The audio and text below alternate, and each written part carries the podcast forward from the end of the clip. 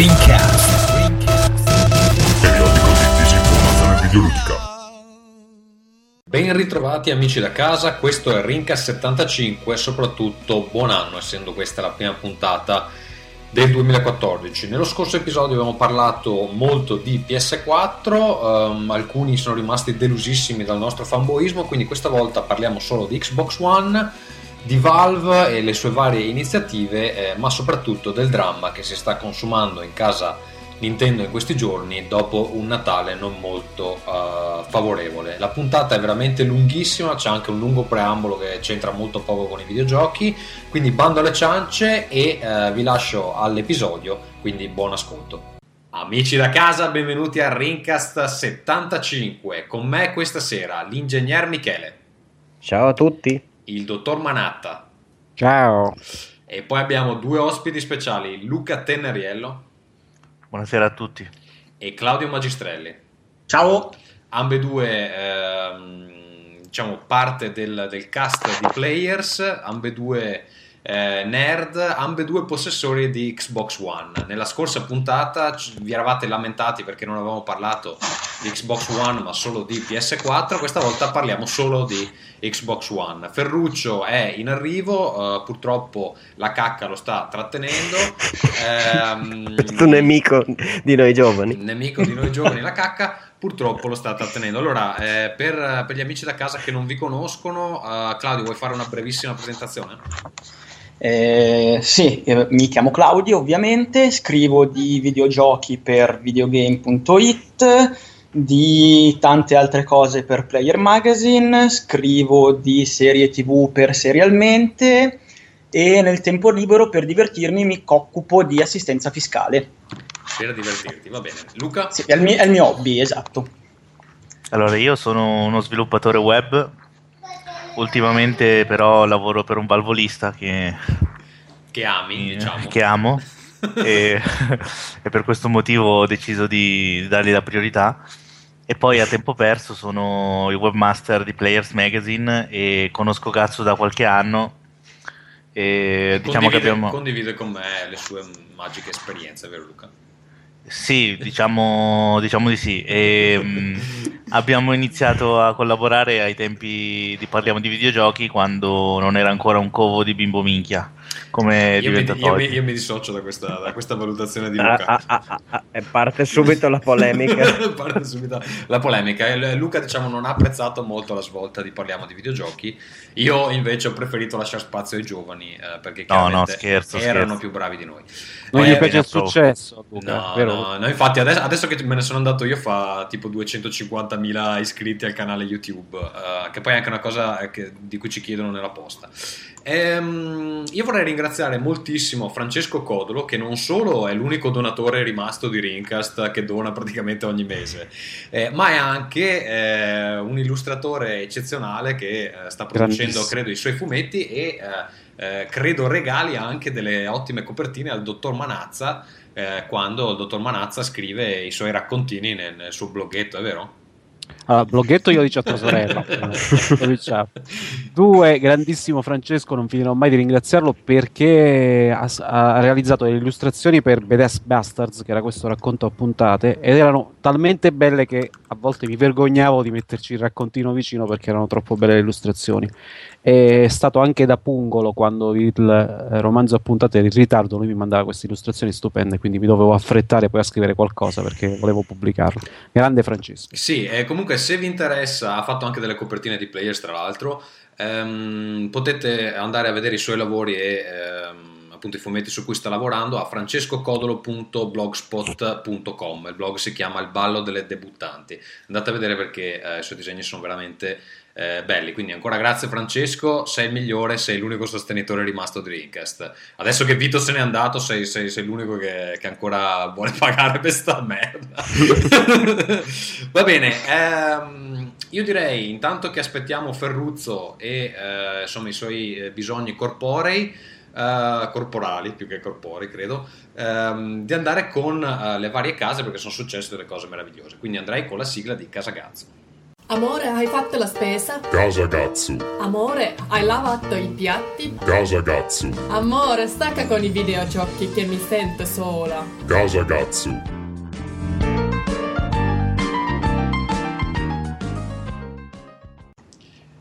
Sì, allora, eh, vi ho raccontato più e più volte le vicende incredibili che ho avuto con l'acquisto della casa che esisteva, poi non esisteva, poi non c'era la banca, eh, eccetera. In realtà la casa esiste, finalmente ho finito di eh, fare i lavori, eh, ci siamo spostati la prima settimana di ehm, gennaio, eh, tra l'altro io con la febbre a 39 ho fatto il trasloco ed è stato bellissimo perché soprattutto uh, nella cucina vecchia che, eh, che appunto c'era nella casa avevano messo delle piastrelle um, di marmo eh, quindi eh, siamo, abbiamo dovuto spostare eh, all'incirca, adesso non so saranno tipo 20 metri quadrati di piastrelle di marmo eh, per tre piani di scale e eh, vi assicuro che con 39 di febbre ho avuto una certa difficoltà, tanto che a un certo punto io me ne sono andato a dormire e ho fatto fare tutta la mia ragazza. Oddio. che uomo. Che uomo meraviglioso, esatto. Però vi assicuro che a un certo punto stavo svenendo sulle scale perché queste piastrelle del cazzo pesavano talmente tanto che ne potevi portare tre o quattro alla volta, quindi ci siamo fatti su e giù dalle scale eh, circa uh, un, due o tre ore, è stata una, una cosa molto bella. Comunque la casa è pronta, finalmente la prima camera Adesso Ma non c'è un ascensore? No, no, scoperto. l'hanno scoperto dopo. Sì, no, purtroppo no.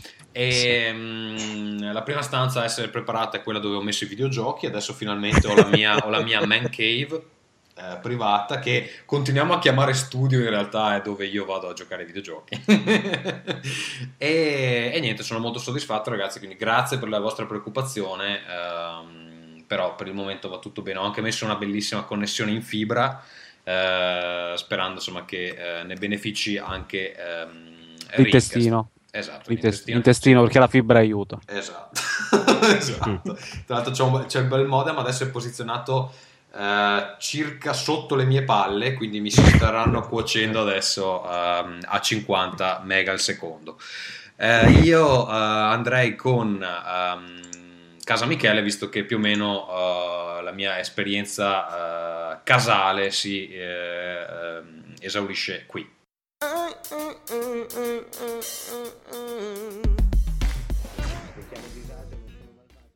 Allora, io finalmente posso annunciare che sono diventato zio, sono quelle cose che uno non vuole fare, poi le vuole, non lo sa, e mi piacerà, non mi piacerà, è bellissimo, non dormi più ho smesso di dormire, quello, quello, urla, quello, il bambino urla continuamente, ha quattro stati, per chi conosce i bambini, eh, caga, piange, eh, dorme e mangia non fa altro, quindi è molto divertente. Prendete anche voi, adottate anche voi un nipote a casa. No, hai un Tamagotchi, scherzi, non hai un bambino sì, in casa. Praticamente sì, sto cercando di capire da dove si tolgono le pile, ma mia sorella me lo impedisce perché voglio aprire il posteriore del bambino con un cacciavite a eh, togliere le pile. E, Questa non è, è venuta fuori un po' peggio di come era nella tua mente, secondo me. No, penso, penso che sia venuta meglio. Ah, me... Un cacciavite poi. Un eh. cacciavite poi, infatti. Non la ripetere più che ti arrestano. anzi, anzi, cazzo, censuragli sta cosa, mettici un bip sopra che mi arrestano l'ingegnere. Segnalo che stiamo chiamando Ferruglio, ma non risponde. Mi ha detto chiamami yeah. non risponde. E niente, io avevo questa bellissima cosa che praticamente dormivo sempre, quindi ho subito anche l'ilarità dei miei compagni in vacanza quando andavamo assieme perché non mi svegliavo mai, faccio molta fatica a svegliarmi. Michele, e scusa, anche... ti devo interrompere sì? questo bellissimo Vai. racconto perché a Ferruccio non gli sono al telefono. Aspetta un attimo. Beh, bene. Ciao, benvenuto Ferruccio, benvenuto. Ciao. Ciao, Sai... scusate, stavo facendo all'amore. All'amore? Perché... Uh, Con chi? Con Come? chi? Con chi? Con ah, chi? Col mio fidanzato. Va bene, Michele, eh... scusa, continua, continua, pure il tuo racconto bellissimo. Sì, sono un po' turbato da questa cosa di Torino. Va bene uguale. Senti, hai appena detto ah, che ah... vuoi aprire il deretano di un bambino con un cacciavite. Io... Eh, no, è che il bambino è il fidanzato di Ferruccio e ce lo litighiamo. Ferruccio, puoi cambiare foto su Skype perché la tua foto che mi guarda è un po' inquietante dopo questa confessione che hai fatto. ah, buonasera, buonasera. Michele, prego, prego. E niente, ho scoperto che esiste qualcosa per svegliarsi durante la notte o la mattina molto presto, che è il pianto di un bambino. Il mio cervello è sincronizzato sulle onde urlo del bambino. Ma scusa, e... io ho una domanda, ma tu e tua sì? sorella e il suo mhm. marito vivete nella stessa casa? Eh, ogni tanto viene a trovarci e allora quando ci viene a trovare è un casino. Scusa, caro ingegnere, tu che sei uomo di scienza, dovresti sapere che c'è un motivo evoluzionistico per tutto ciò. Sì, che così mi posso svegliare per No, assistere. che se i bambini non, eh, fo- non producessero il suono più orrendo che esiste eh, nell'antichità sarebbero morti perché i genitori non si sarebbero svegliati quando c'era qualche problema e quindi... Ferruccio, Sì, ma tu che no. le sai tutte. Posso. Sì, però se- scusami Ferro, ma siamo nel 2014, i bambini possono pure usare un telefono, cazzo. Bisogna- come negli uomini delle caverne di mettersi a piangere, a rompere i Ah, Le bestie. potrebbero anche fare un cenno con la mano, visto Piano quanto- piano vanno lì, bussano alla spalla della mamma e gli fanno mamma, eh, eh, è Eh, l'ora della papà. Fame. Eh. Perché la testa dei bambini è così grossa, Ferruccio? Perché in realtà, sai che c'ho una risposta a questa domanda? Mm, Attenzione. eh, sentiamo. Perché in realtà i bambini eh, nascono tutti più o meno prematuri. Cioè il fatto che hanno tipo il rigetto e tutta questa cosa qua è perché ancora non sono completamente sviluppati. Quindi e questo dov- succede... dovremmo lasciarli dentro un 18 mesi, dici? Esatto, Quindi- esatto, dovrebbe essere tipo un anno. Solo che, solo che siccome gli umani hanno questa testa gigantesca no, per via dell'evoluzione e tutto quanto, devono Mm. nascere a nove mesi, se no spaccano il bacino della madre e la vagina si distrugge così. Che non è una cosa divertente, no? Mi dicono. Eh, Ma in Alien funzionava abbastanza bene. Ah, quindi i fo- i figli- secondo la tua teoria, sulla quale mi permetto di nutrire dei grossi dubbi, ma secondo la tua teoria i figli delle pornostar nascono con la testa normale allora? non nascono dopo, nascono dopo 13-14 mesi, Esatto. me- mezzo, un mezzo elefante e nascono con la testa normale proporzionata al corpo. Dei piccoli pigmei. Questo mi riporta alla mente una bellissima scritta che una volta ho letto in un bagno ed era Cara Giulia, fare l'amore con te è come lanciare un salame in un corridoio. Bene. Così, va bene, Allora, dopo questo che bellissimo serata è- dopo questo- Letteratura, letteratura d'accesso. Andiamo questo avanti. bellissimo aneddoto andrei con eh, Casa Manatta. Ah, mi chiamo Alessandro. A voi presento il dottor Manatta.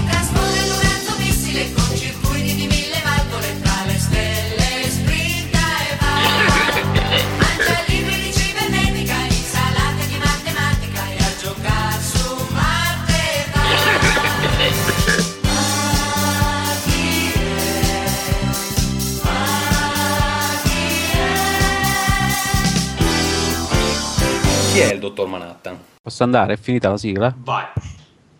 Allora, anch'io sono padre, se Michele è divent- se l'ingegnere Coltellino è appena diventato zio, anch'io sono padre del mio libro, perché finalmente ho partorito dopo un anno e mezzo, mi portava avanti sta roba, non ce la facevo più.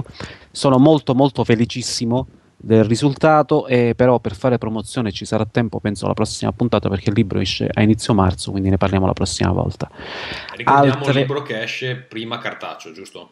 In realtà no, perché eh, uscirà in tutte e due le versioni. Sì, avevo, avevo- avevo in mente di far uscire prima cartaceo e poi eh, un po' più in là in eh, versione digitale per avere una versione che arrivasse prima ai ragazzi che se- allo zoccolo duro di, di seguaci dell'antro.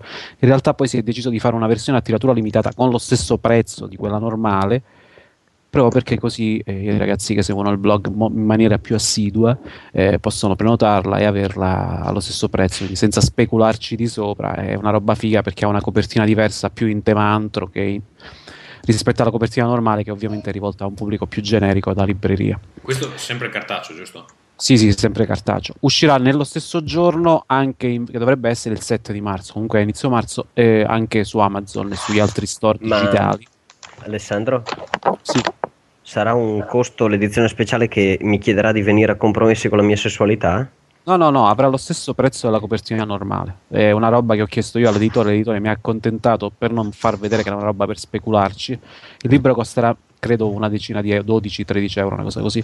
E la versione speciale, che si chiamerà edizione atomica, eh, avrà lo stesso prezzo perché quindi se arrivi per tempo, se te la prenoti per tempo hai questa edizione, se no ti tocca quella normale che esce anche nelle librerie su Amazon, eccetera, eccetera. Il libro si intitola Per il potere di Grayskull, ma ripeto, ne possiamo parlare magari anche la prossima volta. Va bene, ricordiamo che è un libro sugli anni Ottanta. Un libro sugli anni Ottanta, come lascia intuire il titolo. Altre novità particolari non ce ne sono. C'era una cosa che oggi pensavo, questa la devo dire in casa a Manhattan questa sera, ma mi sono scordato perché sono un po' rincoglionito ultimamente, quindi possiamo anche andare avanti. No, io ho una domanda. Adesso che tu hai finito questo libro, l'hai partorito, eccetera, lo leggerai mai più oppure basta, non ne puoi più? Allora, io in genere quando scrivo roba di fiction come mi è successo in realtà a livello professionale solo una volta per un fumetto che ho fatto, tendo a non rileggerla perché non sono mai particolarmente contento delle cose che scrivo. Anche con Badass Bastards è stata la stessa cosa perché non ho riletto i capitoli precedenti, tranne quando mi scordavo proprio come, come avessi lasciato uno dei personaggi. Ehm, e non penso lo rileggerò. Tanto è vero che me ne hanno mandato già delle versioni, dei ragazzi hanno già montato in versione EPUB o, o Mobby. E mi fa un po' strano perché prima di metterlo online da scaricare vorrei rileggerlo, ma so che non mi piacerebbe parte o tutto quello che vado a leggere, quindi preferisco non farlo. Questo è diverso perché non è fiction, è un libro esattamente nello stile dell'antro. Immaginate una, una maxi versione dei post dell'antro, ovviamente senza i neologismi e le storpiature eh, grammaticali volute eh, perché se no mi prendono davvero per analfabeta se qualcuno non ha letto il blog e legge molto più tanto bellissimo, dice questo si è bevuto il cervello, però ehm, è, è un libro totalmente di ridere, è un libro ironico, secondo me è venuto abbastanza, abbastanza carino, poi spero piaccia anche agli altri, quindi questo è diverso perché magari... eh, Alessandro, cosa- scusa, Sì, vai. hai, hai un correttore di bozze tu? Eh, sì, non eh, intendi per il libro? Sì. Eh, Sì, sì. Sì, la casa editrice ovviamente ha una correttrice di bozze che tra l'altro mi ha già chiesto un paio di robe, ma sei sicuro sicuro che questa cosa ce la vuoi? Così la mia risposta è stata sì.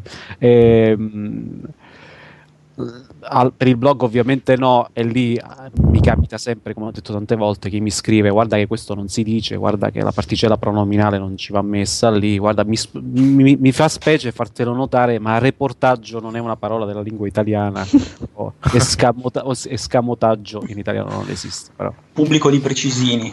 Poi Precis- po- possiamo fare una promessa agli ascoltatori di Rincast che una copia del libro, magari pagata con le varie donazioni di Rincast, la mettiamo in palio per una competition eh, sul podcast.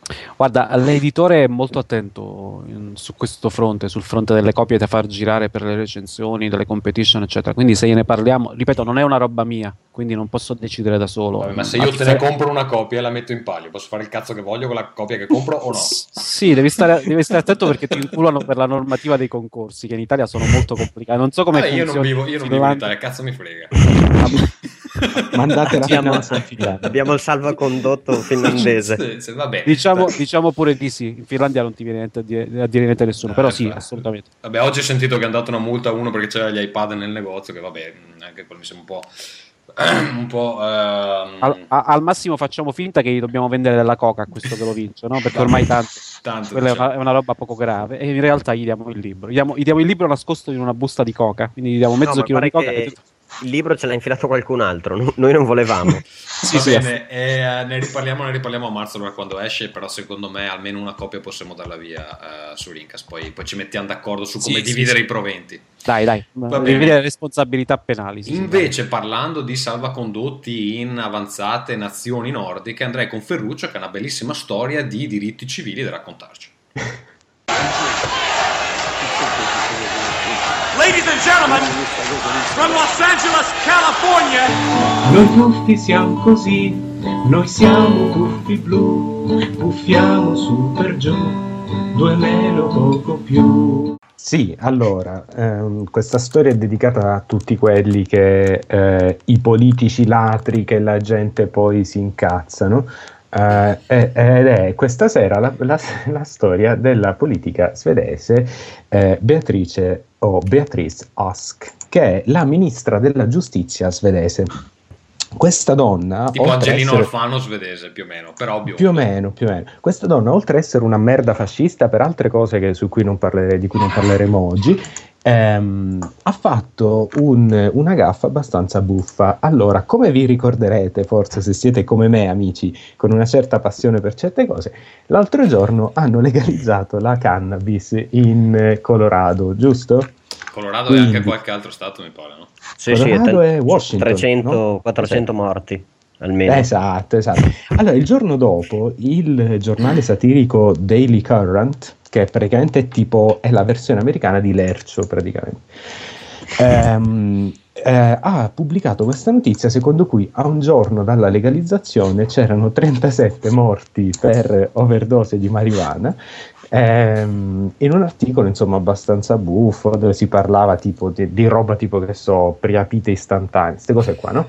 cioè era chiaramente, chiaramente un articolo satirico questa grandissima ministra ha eh, pubblicato su Facebook un messaggio, ha condiviso il link di questo articolo dicendo che era triste e tragico perché lei quando era giovane, la prima cosa che ha fatto quando è entrata nella sezione giovanile del suo partito di merda dei moderati svedesi è, è, è stato quello di proporre un'iniziativa che si chiamava Fermiamo le droghe, eh? amici a casa. Eh, ricordiamo che eh, hanno questo nome un po' subdolo, si chiama Moderati Svedesi, però è praticamente un partito tipo...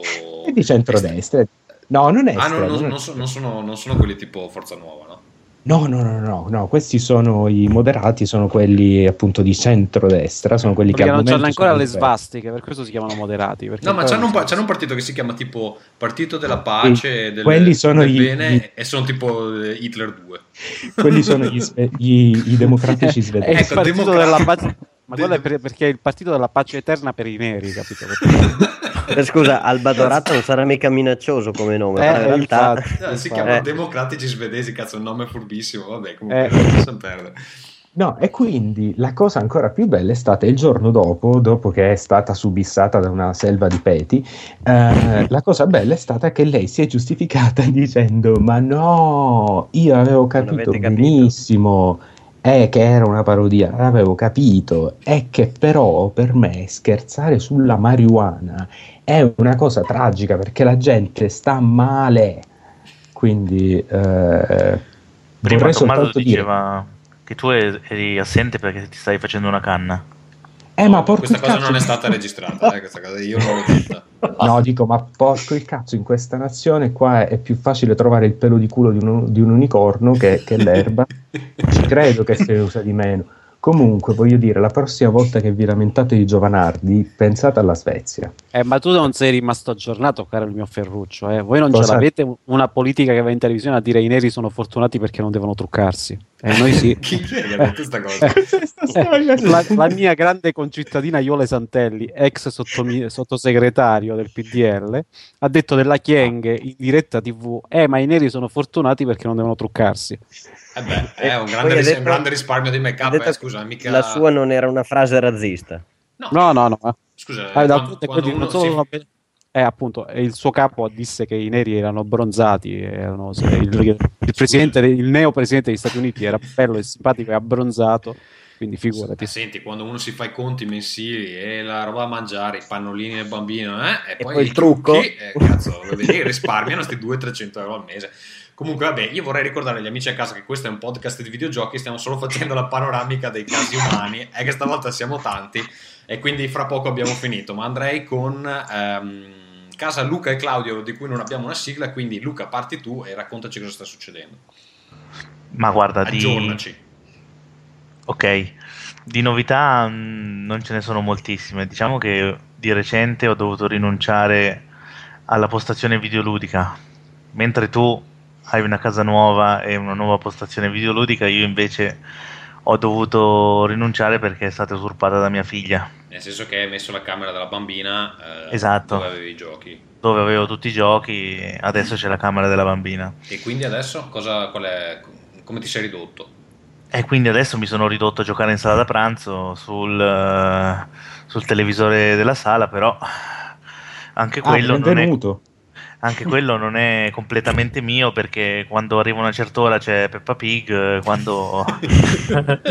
E quindi giochi solo con il Wii U perché con il Wii U eh, puoi metterti il gioco sul, sul pad, giusto? esatto, no, diciamo che sono riuscito a, a fare impratichire mia figlia con l'iPad e quindi un pochino la distrago quando, quando voglio giocare. ecco. Tipo gli hai comprato il gioco del gatto, quello dove c'è il, c'è il, il mirino laser. E, Un po' di non Eh, scusa, un attimo, Ciccio, ma che, ma che si gioca quando i bambini sono svegli? Ma che è sta storia? No, ma io gioco solo a giochi innocui tipo Tekken. I, ge- i genitori giocano quando i bambini dormono. Smettiamo di fare i fighetti. Fa- fate Eh, i padri, cazzo. Eh, Eh, ma non, scusate. non dorme mai, non dorme mai. Ma Prima sai- delle 10 e mezza non si addormenta. Sai che secondo me Minchia. Nintendo ci aveva visto giusto, poi ne parliamo. Perché il pad non è che lo dai ai bambini così tu puoi guardare la televisione, è che lo tieni tu mentre i bambini guardano Peppa Pig. Esatto, esatto. Quindi eh, c'è stato una- un malinteso di fondo, ma secondo me Nintendo ha ancora un asso nella manica per quanto riguarda il marketing. Vabbè, Che è co- continuare a occupare le camerette dei, dei giovani maschi. esatto. Claudio invece? Io vivo una situazione che è una via di mezzo tra quella dell'ingegner Michele e di Luca, ma senza avere un pargolo di umano in casa, ma una cucciola di gatta che ha immediatamente capito che io sono l'ultima ruota del carro e quindi ha deciso che la mia sveglia deve suonare alle 5 del mattino tutti i giorni, mm, infilzandomi degli artigli nella pancia o nel collo, tra l'altro, per, eh, per il suo sommo divertimento. E trova antipatico il fatto che io giochi ai videogiochi, quindi si è impossessata della sedia del gameplay davanti al televisore. E tra l'altro la chiuderei qua perché in questo momento mi sta guardando male, non vorrei che si arrabbiasse. Sta studiando il tuo punto debole mentre ne Sì, parli. esatto, non le piace molto questo discorso. Va bene. Io consiglio grossissime manate sui fianchi, questo è il modo in cui interagisco con la mia gatta Sì, quando non- vuole... non dare suggerimenti alla gatta che già mi fa male in abbondanza, per cortesia. Tu Alessandro con Zelda come ti stai trovando? Si- sei riuscito No. a trovare un compromesso oppure no? Sì, sì, assolutamente, perché io sono, io sono il padrone, lei ha capito questo, quindi quando mi concede un po' il divano per giocare sa che non me lo può toccare, quei, quei 10 minuti al giorno che mi concede. È una grande fan di Resogan, la mia cagna. La mia cagna suona male però come fa. La, la mia cana, la mia cana è, che è una cagnolina, è una grande fan di Resogan. Secondo me rimane ipnotizzata, non ci capisce una mazza quando gioco, sta lì e quando smetto di giocare, tipo metto in pausa, mi guarda per dire, beh, cazzo, vai avanti. E mo non succede più si, niente, fa, si- fa dei trip, eh, trip Eh, mentali. anche mio figlio adesso che ci penso, anche mio figlio. Vedi? Tommaso, Tommaso, scusa. Mm. Approfitto dell'ingegner Michele, volevo chiedergli se è pericoloso lasciare la bambina in camera col router. Perché è l'unica cosa che non ho potuto traslocare col router wireless. Ma no, assolutamente. Vabbè, ma scusa, il, il router wireless, il wireless non è che si ferma alla camera, ti, ti inonda tutta la casa. Se non sei- Scusa, le scie, le scie chimiche? Ecco, preoccupati più delle scie chimiche. No, l'unica, cosa, l'unica prova che puoi fare è vedere se eh, spegnendo tutte le luci tua figlia si accende e quante barrette prende. Quante Il tacchette c'hai? No, Esatto. oppure io mi comprerei uno di quei cosi per rilevare la radioattività. È presente quelli che. i, ga, i ga- Geiger, come si Il chiamano? contatore Geiger. esatto, beh, se vedi che, che fa rumore tipo. allora forse è meglio che la togli da. Avvicini il telefono e provi a fare una chiamata. Se gli altri sentono disturbato, ha assorbito una... No, a parte gli scherzi, no. C'è un, un, um, un- una cosa che c'è sul- sui cellulari, sui manuali dei cellulari, i manuali dei router, che è il quantitativo di emissioni che emettono sul corpo, che fanno delle prove probabilmente con dei cadaveri o con qualcuno che poi lo diventerà in fretta, e gli dicono um, è una- un misto tra la- l'assorbimento dovuto a superficie e un assorbimento dovuto a, a volume e a massa. E se tu guardi quello dei- degli access point rispetto a quello dei cellulari è ridicolo, quindi tieni lontano il cellulare da tua figlia più che il- l'access point. Va bene, ragazzi, allora io direi, ehm, dicevamo, la scorsa volta abbiamo parlato ehm, abbastanza approfonditamente di PS4. eh, questa volta è il momento di parlare di Xbox One. Voi eh, ambedue ce l'avete e avete opinioni eh, divergenti. Non so se Alessandro nel frattempo ha avuto anche tempo di provare quello della redazione un po'. No, No, No, no, ancora per no. niente. si è fregato un cazzo, va bene. Allora, un cazzo. allora, io farei andare prima Claudio, che anche su Players ha pubblicato un bell'articolo in cui spiegava perché comunque eh, l'acquisto al day one, o più o meno, adesso non so, tu l'hai comprato quando è uscito comunque. Day eh, one, day one, sì. Ti ha, ti ha un, po', ti ha un po' deluso. Vuoi, vuoi spiegare? Mm, ok, io sono quello che si lamenta. Mm, Vengo da un'esperienza con 360 che ho trovato francamente fantastica e mi aspettavo di mm, portarmi in casa una console che fosse un'evoluzione di 360. Invece, per qualche motivo, Microsoft ha deciso di buttare all'ortica tutto quanto di buono fatto con 360 e di prendere una via completamente diversa. Ehm, Poi, scusa, puoi, puoi spiegare per favore? Eh, sì, allora, se, se tu pensi alla tua esperienza con 360 ti viene in mente il live principalmente, accendere la console, invitare gli amici con un tasto, iniziare una partita, mh, parlare in chat, mh, insomma il, il gioco online più semplice che si potesse trovare su console. Eh, con One tutto questo è stato stravolto. Mm. È stata abolita la chat vocale. mh, inspiegabilmente, visto che tutto passa attraverso il Kinect, sarebbe la cosa più semplice del mondo, non ci sarebbe nemmeno più bisogno di cuffie, ma non si può più fare una chat vocale con un amico. Eh, tu- tutto è stato spostato all'interno della tab dell'applicazione dei gruppi, che però non funziona come dovrebbe. Mm, mi spiego, su 360 si poteva creare un gruppo di persone che giocavano, ciascuno giocava il suo gioco e tutto si conversava allegramente. Per qualche ragione che non è stata ancora spiegata, con One non funziona così. Eh, se si vuole giocare allo stesso gioco, bisogna creare il gruppo nel momento in cui entrambi i giocatori hanno quel gioco aperto. Se no, per qualche motivo non si riesce a comunicare o non si riesce a giocare insieme. Ehm, c'è tra l'altro un simpatico bug per cui la console al momento della ricezione di un, anvi- di un invito in partita ti catapulta direttamente nella partita di chi ti ha invitato senza chiederti niente. Quindi tu stai giocando mh, tranquillamente a Dead Rising per gli affari tuoi e ti ritrovi catapultato in un'altra partita Quindi- senza poter intervenire. Quindi rischi anche di perdere un save. Il, il tuo salvataggio della tua partita, esatto. È il grande sorpresismo di stacco la nana questo, eh. Mentre Ti giri e eh. sei su Tetris. Eh, le, le critiche fondamentali sono tutte legate a questo aspetto, insomma, perché poi mh, sorprendentemente quello che eh, alla vigilia potevano sembrare i suoi punti deboli si sono rivelati stranamente dei punti forti. Eh, io avrò gusti di merda, ma il design non mi dispiace. È un enorme monolite nero in salotto che ricorda un vecchio videoregistratore degli anni Ottanta. Però mm, fa una sua discreta figura, ecco. Il Kinect incredibilmente funziona, che è già un punto di partenza, riconosce i comandi, eh, è davvero il punto focale dell'esperienza pensato da Microsoft. Mm, è, è è la via più veloce per accedere a qualunque applicazione, a qualunque tipo di comando. Se per eh, navigare tra nei menu bisogna passare tra 6 o 7 voci, con un comando dal Kinect si fa immediatamente. Eh, posso farti una domanda per quanto riguarda i menu? Io ho ancora la dashboard dello One, non l'ho ancora vista perché qua non, non esce fino a eh, credo marzo. Ehm, è identica a quella del, del 360 o comunque hanno modificato? Io so che è, eh, c'ha sto look da Windows 8. Eh, Eh, allora, ma è quanto- vicina all'ultima versione della 360, ma è molto più vicina a quella di, di Windows 8, di, di un cellulare con Windows Phone. Mm. Eh, è divisa in tre zone, quella centrale dove eh, le tile, eh, quindi i quadrotti, diciamo, vengono spostati a piacimento dalla console. Cioè, tu in un momento hai un alto a sinistra il, il quadrotto dei giochi e d'improvviso la console decide di spostartelo in basso a destra. Questo è basato sull'uso o parametri random? No, simpatia, penso. Cioè, Non, non- non sono ancora riuscito a capire. Quel- l'ultimo utilizzato viene posizionato in una finestra centrale più grande. Gli altri cambiano così a sorpresa per variare la tua esperienza Molto quotidianamente. intuitivo, diciamo. Tu sai Eh, sempre esatto. dove la roba non, non c'è più. Esatto, ma eh, non- eh, il problema è che alcuni scompaiono, Eh, non non sono sempre tutti lì nella prima pagina. Alcuni vengono portati lì perché sei andato a ravanare in un menu e hai scelto quella particolare voce, ma tra dieci minuti potrebbe non esserci più ed essere ritornata nel suo menu nascosta. Questa è la zona centrale. Mm, lateralmente ci- c'è l'accesso allo store e una zona dove fortunatamente si possono pinnare, bloccare dei quadrotti con quello che, che si preferisce, ma ho notato che anche lì mi ha cancellato di sua iniziativa alcune, alcune mie scelte, non, non le andavano a genio a quanto pare.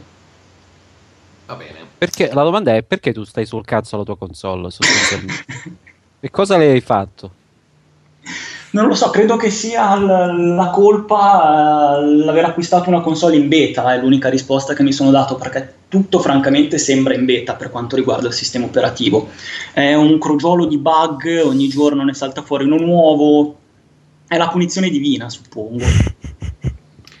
Ma eh, mi pare, adesso non mi ricordo se l'avevo menzionato la, la scorsa volta, forse sì. ehm, il fatto è che eh, non, non sono ancora usciti eh, update, vero, per il sistema operativo per eh, Xbox, Mm, One? no, no, Ok. tuttora no. Beh, eh, PS4 eh, nei giorni di presentazione della console, che erano i giorni di lancio, dove sono, sono andato anche io a New York, eh, fino alla conferenza stampa ufficiale, che era adesso non mi ricordo, mi pare il 13, mi pare che fosse, eh, era, era vietato mostrare ai giornalisti il sistema operativo perché i kit che avevano in giro, quelli che- su cui giravano i giochi, eh, c'era un gioco per stanze, i giornalisti andavano in giro per le stanze, non, era- non avevano ancora il sistema operativo finale, quindi sono arrivati proprio agli ultimi uno o due giorni e, e hanno chiuso credo 5 minuti prima della conferenza stampa e credo Suppongo- che sia identico Suppongo sia stato così anche per One, anche qua la- l'accensione ha fatto un corposo aggiornamento. Mm, nessuno si è accorto che mancava il comando in vita in, vita in partita. Oh, non- non-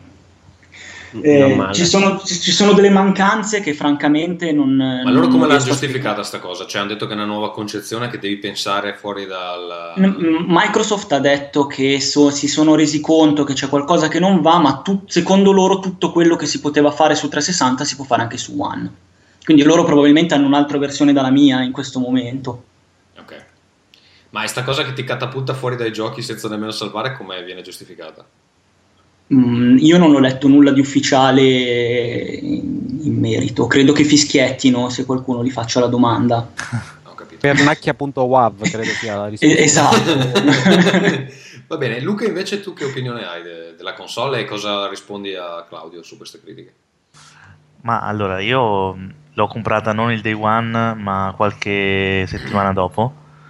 E quindi probabilmente mi sono evitato l'intasamento dei server che probabilmente ha mh, costretto molti a fissare la famosa barra di avanzamento per tutto il giorno del day one. Però ho trovato server veloci, ho trovato un, assolutamente mm, un sistema operativo minimale, nello stesso tempo pulito e mm, tutti per la prima volta come, come Steam tutti i giochi del catalogo eh, disponibili sin dal day one on demand e quindi diciamo questo per me è un, è un plus perché ogni volta dover andare a comprare il disco oppure inserire il disco, cambiare il disco mm, era una rottura di palle per me e quindi diciamo mi sono trovato bene con questo sistema Quindi, di download. Scusa, tu tutti i giochi che hai preso, e ne hai presi parecchi, poi ne parliamo, li hai scaricati. Esatto, sì. E come ti sei trovato per la questione del, um, dell'hard disk? Perché anche quello hanno cambiato in maniera sostanziale, nel senso che nella versione attuale del sistema operativo non è nemmeno possibile vedere quanto spazio ti è rimasto, è vero? Sì, è vero. Eh, diciamo che ogni gioco ti dice quanto spazio occupa, quindi se ti tieni un log delle installazioni ti puoi... Comodo. Però di nascosto, perché sennò di notte vengono e ti strappano il foglio che ti sei scritto. No, diciamo che non ho, non ho approfondito questo, cioè per adesso non ho avuto ancora bisogno. Però Ok, perché sta- come, come ho capito io che funziona, sentivo una volta una discussione su Giant Bomb, è che sostanzialmente quando tu superi la soglia dell'hard disk, che credo sia 500 giga in- nel caso Sì. de- della prima versione, eh, inizia a cancellarti i giochi che utilizzi meno. Mhm. Il che però io mi immagino, cioè, metti che tu ti scarichi, che ne so, eh, hai la trilogia di Mass Effect con eh, i DLC, no?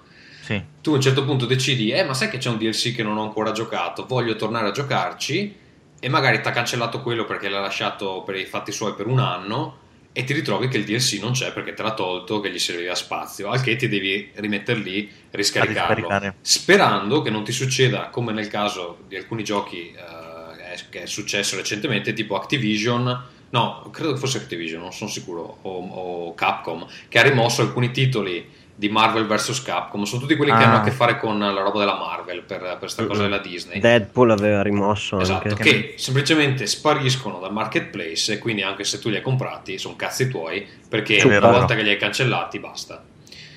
Cioè tutte queste Sì. problematiche non sono state, cioè nessuno ha detto niente su queste cose. Quindi il fatto che mi cancelli le tile dalla dashboard è per abituarmi. Cioè, entra nell'ordine di idee che quando cazzo voglio ti cancello la roba. Era quello il senso. Ma il problema è che ti cancella la roba non è nemmeno drammatico, se poi te la riscaricasse in maniera tipo riuscissi a prevedere cosa vuoi giocare tu. Però il problema è che se poi tu ti- un momento ti viene in mente e dice "Ah, ma c'è- ho installato questo gioco due anni fa, adesso voglio giocarci oggi". E tu vai lì e ti devi riscaricare tutto, Intanto te lo devi riscaricare sperando che sia una roba veloce che magari non, non- non è il caso. In più devi sperare che non sia successo, non ci siano stati problemi, non l'abbiano tolto dallo store, se no non lo troverai mai più. Mm, Adesso Sì, non so certo. esattamente che garanzie ti dà Microsoft in questo senso.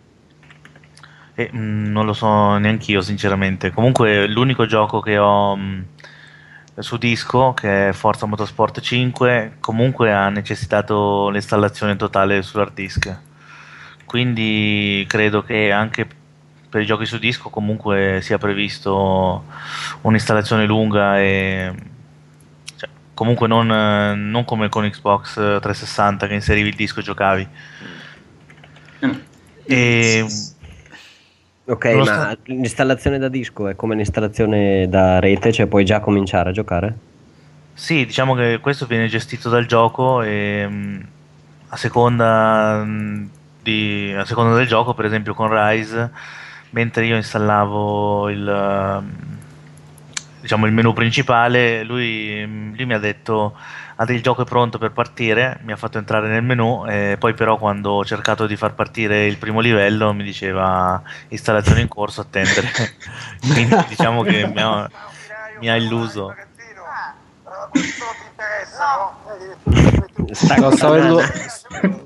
No, stavo, guardando la pubblicità di Microsoft. Scusatemi un attimo. Ma era Guzzanti quello? Sì. Va bene. No, comunque mh, io al di là del sistema che secondo me verrà sicuramente aggiornato, pecciato nei prossimi mesi, eh, mi sono trovato molto bene con i giochi. Diciamo che tutta questa lentezza nell'installazione di mh, Forza Motorsport non l'ho notata. Gli altri di più perché li ho installati completamente da, da Xbox Live. E mh, devo dire che ho potuto, grazie a Rise e Forza Motorsport 5, vedere qualcosa che su Xbox 360 non avevo mai visto, cioè un- una grafica spettacolare, un, ehm, un impianto tecnico che fa piacere a chi ha appena speso 500 euro per una console nuova.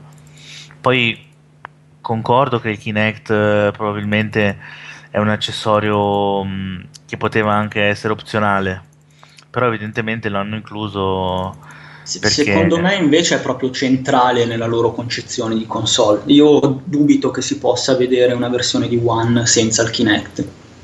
Ma lo spero anch'io perché almeno lo possono dare come standard eh, su tutte le console. Eh, devo dire che sì, mh, anch'io sono rimasto deluso dall'eliminazione delle chat vocali, però c'è la possibilità di usare Skype in un angolo del, ehm, del televisore, sulla- su tutta la banda destra o sinistra, e si può fare tranquillamente una video chat con, eh, con gli amici mentre- mentre si gioca. Quindi stanno cercando di spostare eh, l'utenza ad utilizzare eh, Skype, tu dici? O comunque pro- hanno promesso le, le chat?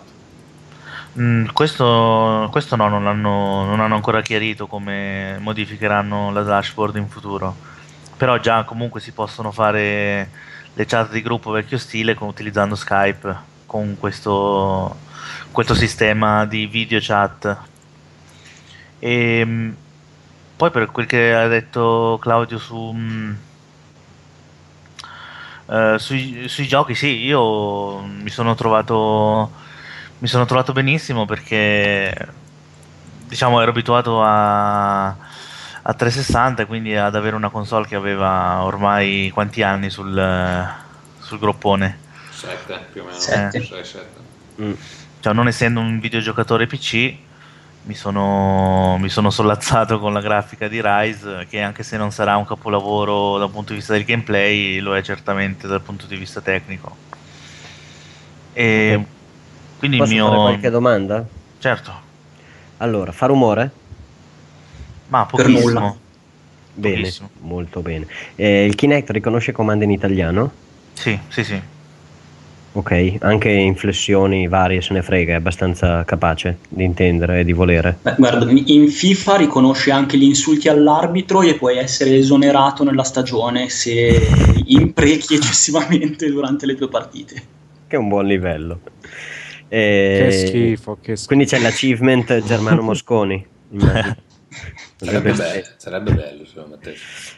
E tempo di avvio di una macchina come Xbox One con un paio di giochi installati? Ma ehm, diciamo che ci sono due tipi di avvio. Quando lo, mh, lo configuri col setup iniziale, ti chiede se vuoi l'avvio rapido o quello più lento. E l'avvio lento ci mette circa una trentina, 40 secondi da spento. Mentre quello invece da standby, in, eh, nel giro di 3-4 secondi sei, hai a disposizione tutti- tutte le funzionalità. Ok. Quindi diciamo che se non devi proprio scollegarlo dalla corrente è un attimo accenderlo e addirittura si ricorda gli ultimi giochi che hai giocato e puoi già ripartire con eh, col gioco che avevi lasciato il giorno prima. C'è, Ok, c'è addirittura la- una, fun- c'è una funzione in beta però che è attivabile che ti permette di eh, spegnere eh, la console mentre stai giocando e al riavvio rientrare esattamente nel punto in cui hai interrotto il gioco. Che è un po' tipo la, la famosa funzione di PS4 che ancora non è disponibile, che, sarebbe, che, è, la, che è la stessa che c'è su Vita, dove puoi sospendere eh, l'azione, no? Eh, esatto, io non l'ho ancora provata, mm, ho letto che a qualcuno funziona, a qualcuno un po' meno, però qua ti avvisano che è una funzione in beta e che potrebbero esserci problemi. Ok. Eh, per quanto riguarda la solidità del- dell'hardware, proprio, cioè, ehm, intanto quanto è grosso e quanto è problematico il fatto che non si possa mettere in verticale, perché per me, ad esempio, è problematico, nel senso che mi va a occupare uno spazio dove potrei mettere tranquillamente tre console in piedi. Beh sì, è grosso come mm, è, è più grosso della PlayStation 3 Fat. Quindi mm, Mostruoso. è, abbast- è imponente e oltretutto non si può mettere in verticale come è scritto sul manuale perché rischi di rovinare la console quindi non, non fatelo perché rischiate di buttarla via. E sì anche per me eh, rappresenta un problema. Ho dovuto pensionare la PlayStation 3 per fargli posto. E quindi sì avrebbe fatto comodo poterla sistemare in verticale però purtroppo non si può. E per quanto riguarda ehm, il, il nuovo pad, che insomma era uno dei punti vincenti di Xbox 360, Ah, il nuovo pad è praticamente mh, la copia del precedente con eh, qualche chicca in più, cioè ha il, la vibrazione attivata sui grilletti che, ser- che serve a dare una sensazione di feedback in più, specie nei giochi di guida.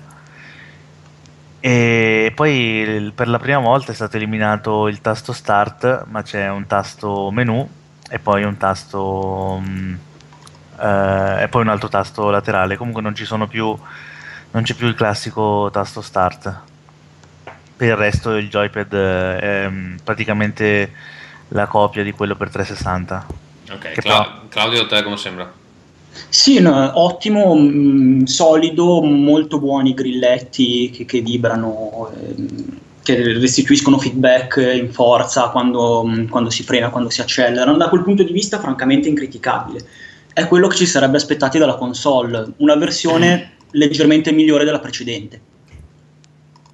Ok, va bene, ehm, non so se gli altri hanno altre domande. Eh, Ferruccio, tu stai aspettando con trepidazione fuori dai negozi nella tenda che esca Xbox One in Svezia? No, è il- a parte il fatto è veramente non è- tu hai detto marzo, ma è, è pura speculazione, non è stato... No, no, Noi infatti siamo non, vera- non sono sicuro, forse addirittura più avanti, no? Eh, siamo nel eh, tier never, eh, cioè non, non si sa praticamente quando, quando verrà lanciato in eh, Fredonia. Ehm, quindi, a parte il fatto che anche volendo non, non- cioè, non- non c'è come fare, ma no, eh, cioè, non, non- non mi piace tanto la, la- la filosofia che sta dietro Xbox One. non- o meglio, la filosofia di Microsoft, siccome Microsoft non punta sulle esclusive, eh, perché dovrei comprarmi Xbox One? Mm. Tra l'altro oggi stavo avendo una discussione su... Ma eh, comunque non siete i soli, eh. volevo dirvelo che anche nella avanzatissima Svizzera, per esempio, hanno deciso di non, eh, non rilasciarlo, ma ancora in certi posti proprio non dicono una fava e questi... Ma penso che cioè, loro guardano la popolazione e dicono, vabbè, questi qua sono quattro gatti, chi se ne frega. Il problema è che i posti con poca gente di solito sono i posti dove la gente ha soldi da spendere, tipo la Svizzera. Eh, però evidentemente i numeri sono, sono molto bassi, quindi... eh, Non gli In interessa. proporzione non gli interessa. No, ma probabilmente non possono garantire i servizi online a un livello tale da poter... C'è, c'è da dire che comunque cioè, al momento non è che sia proprio imperdibile secondo me. Al di là del fatto che per me a un certo punto una versione in verticale la fanno e aspetterò il primo redesign se non esce niente di, di imprescindibile. Ma eh, io posso darvi anche un'altra notizia che eh, i- cominciano a fioccare i primi ehm, volantini come sempre dopo le stagioni natalizie perché ovviamente hai quel eh, carico di magazzino che vuoi smaltire e mentre la PS4 se c'è è in offerta a il prezzo, cioè 4,99, 3,99 3,99 la. Le Xbox One non è niente però hanno già cominciato a buttarla fuori a 4,84 Ah, vabbè quindi un 15 euro di Eh, ho capito, però è uscita due mesi fa, due mesi e mezzo fa neanche, quindi insomma sono... Infatti io prevedo che abbiano una scarica di giochi per ovviare a questa situazione. E leggevo oggi che comunque le previsioni sono che PS4 continuerà a vendere più dell'Xbox One per tutto il 2015, almeno il 30% di console in più. Non mi ricordo dove l'ho letta, ma lo stavo surfando oggi, non l'ho vista, è una, una previsione che... E questo è dovuto a cosa? Al prezzo e alle esclusive, perché cos'altro hanno?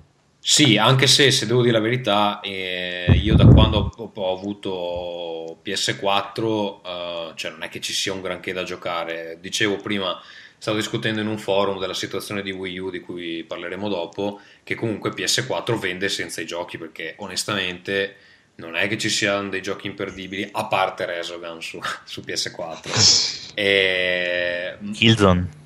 Sì, no, ma dico, ma proprio la quantità. Ci sono una decina di giochi e sono quelli. Beh, c'è, c'è- c'è quel giocone di NAC C'è, c'è il giocone di... Sì, ma che è stato il centro di... a parte i titoli di, di lancio, eh, l'unica cosa che è uscita in più è uscito Don't Starve, che te lo danno con il Plus.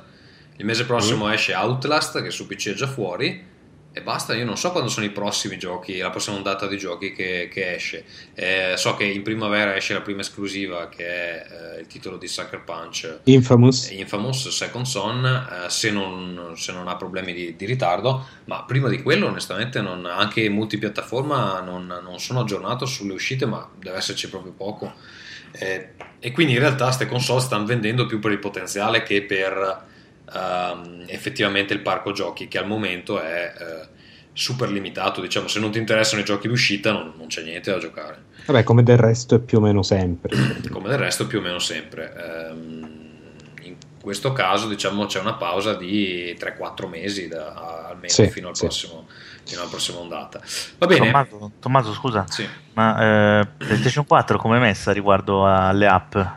Ci sono delle app eh, per vedere YouTube? Applicazioni. Allora, io devo dire la verità che Sony c'ha questo problema che se tu hai fatto l'account italiano non lo puoi mai cambiare in nessun'altra nazionalità. Eh, allora, vedo- senti, te, te lo dico io, c'è Netflix che funziona, che funziona bene, cioè ormai Netflix E Hulu più o anche, meno- no?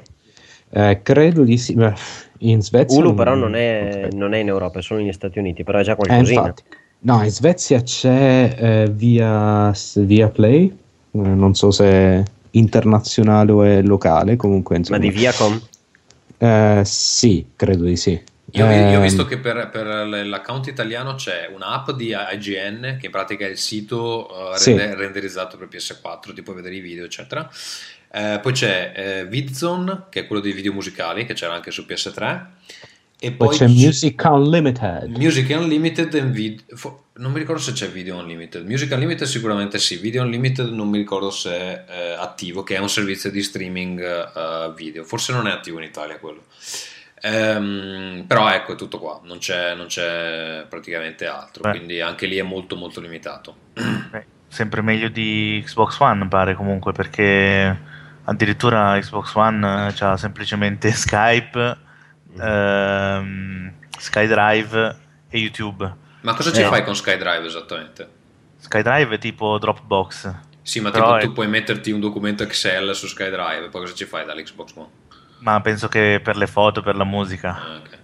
Così Te lo guardi. Ma ficchi è- nel culo, ecco. se- Tra l'altro non so se volevo, potevo- posso condividere con voi questa notizia, anche il dottor Manhattan, non so se la vuole dire anche lui, che sembra che porteranno il TV su Xbox One, però solo in ritardo. Cos'è il TV? Che? Te lo ricordi il servizio TV, quello di Nintendo che dovevano portare sul Wii U? Oh Gesù. Ah, ma non era Ecco. esclusivo di Oh, Nintendo?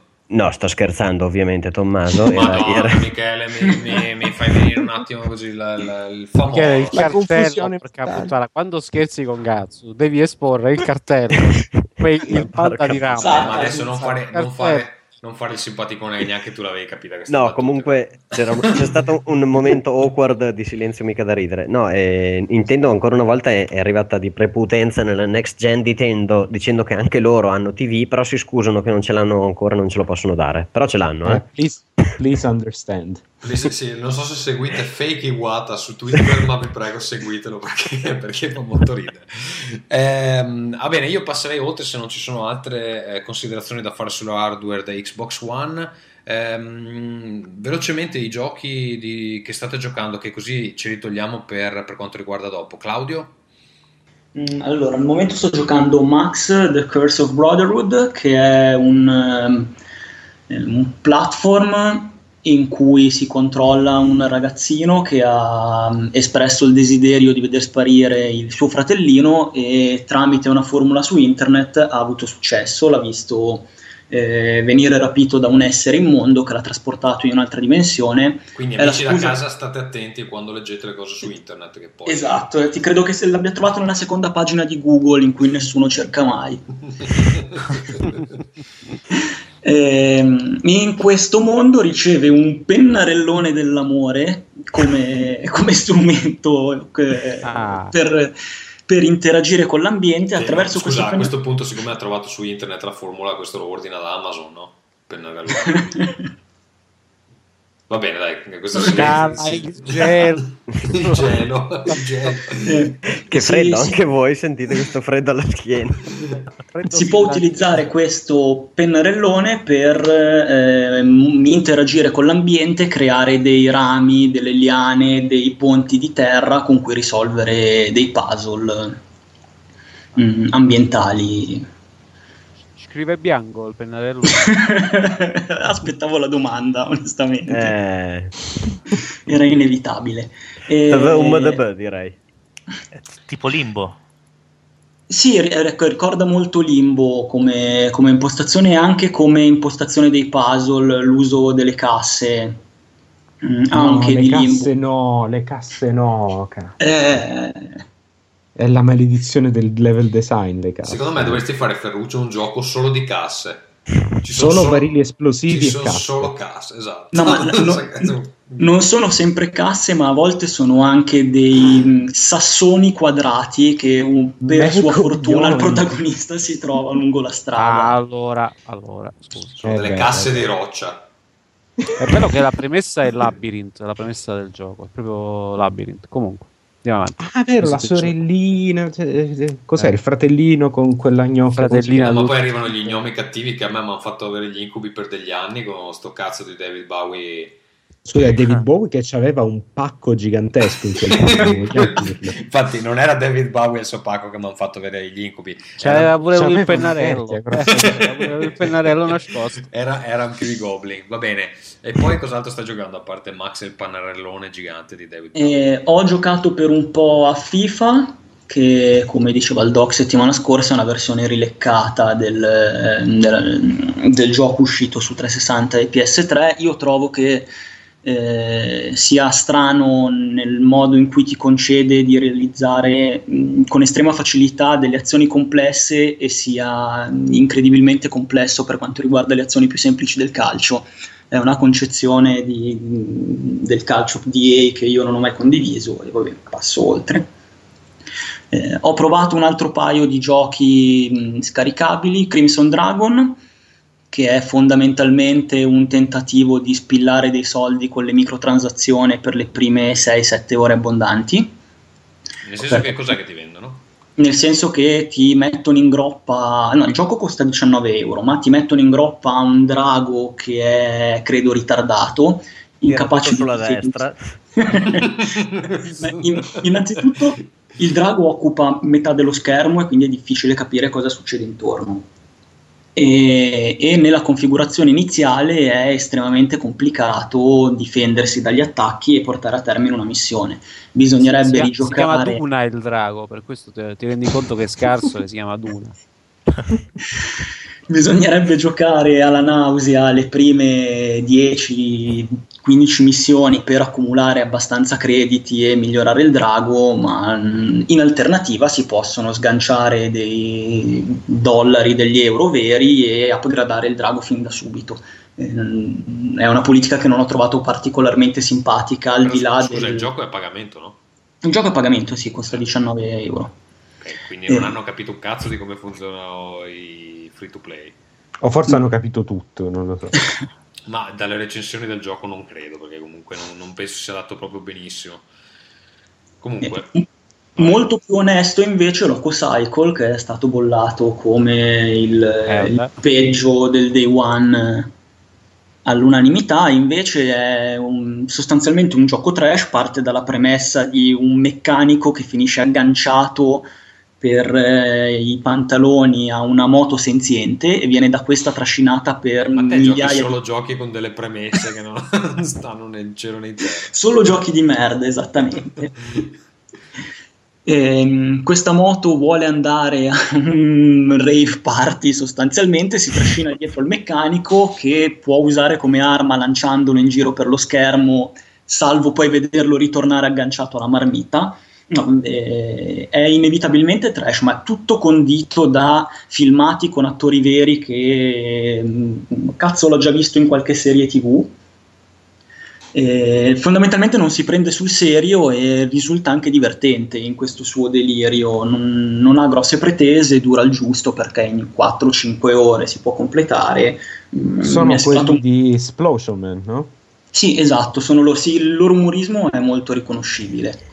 Eh, il gameplay è, diciamo, eufemisticamente meno riuscito rispetto a Explosion Man.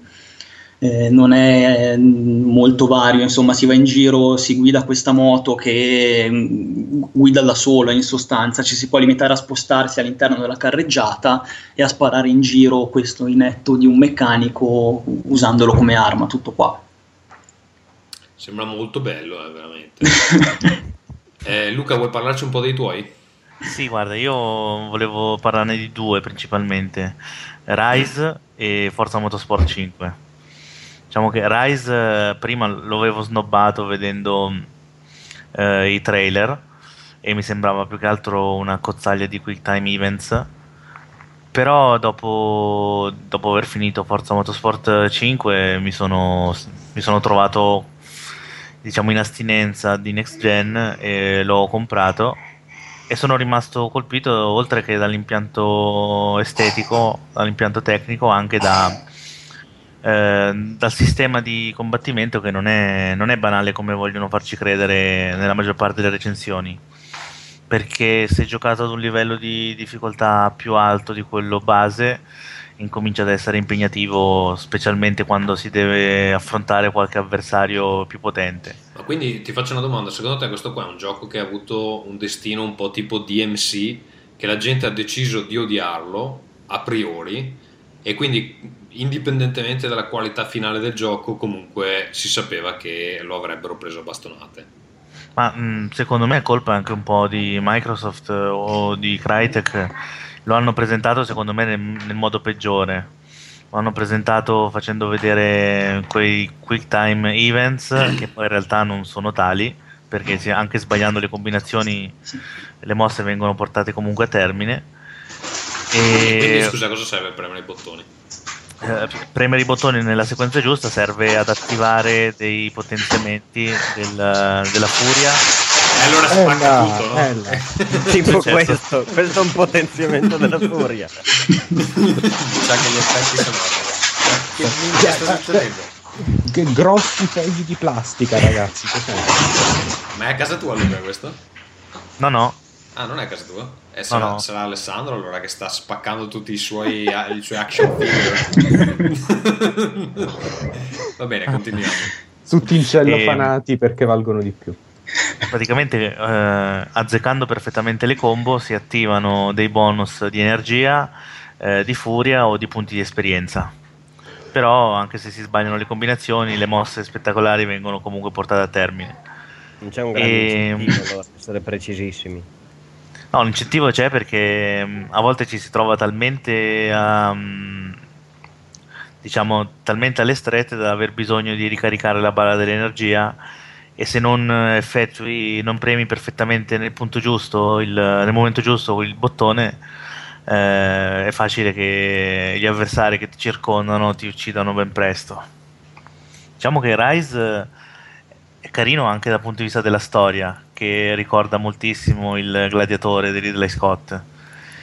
E, mm, breve, intenso perché dura circa 7 ore.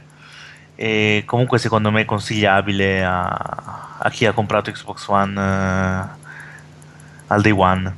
Ok, E- va bene, quindi diciamo, dice che c'è una, una congiura della, della stampa specializzata che non ha capito questo gioco o non Ma- ha voluto capirlo. Stampa Probabilmente, democatto liberal giudaica, ricordiamo. Eh, la madonna. probabilmente Massonica, massonica. Grandi coalizioni. Ma chi ha prodotto Guidata dai tabaccai eh? sicuramente.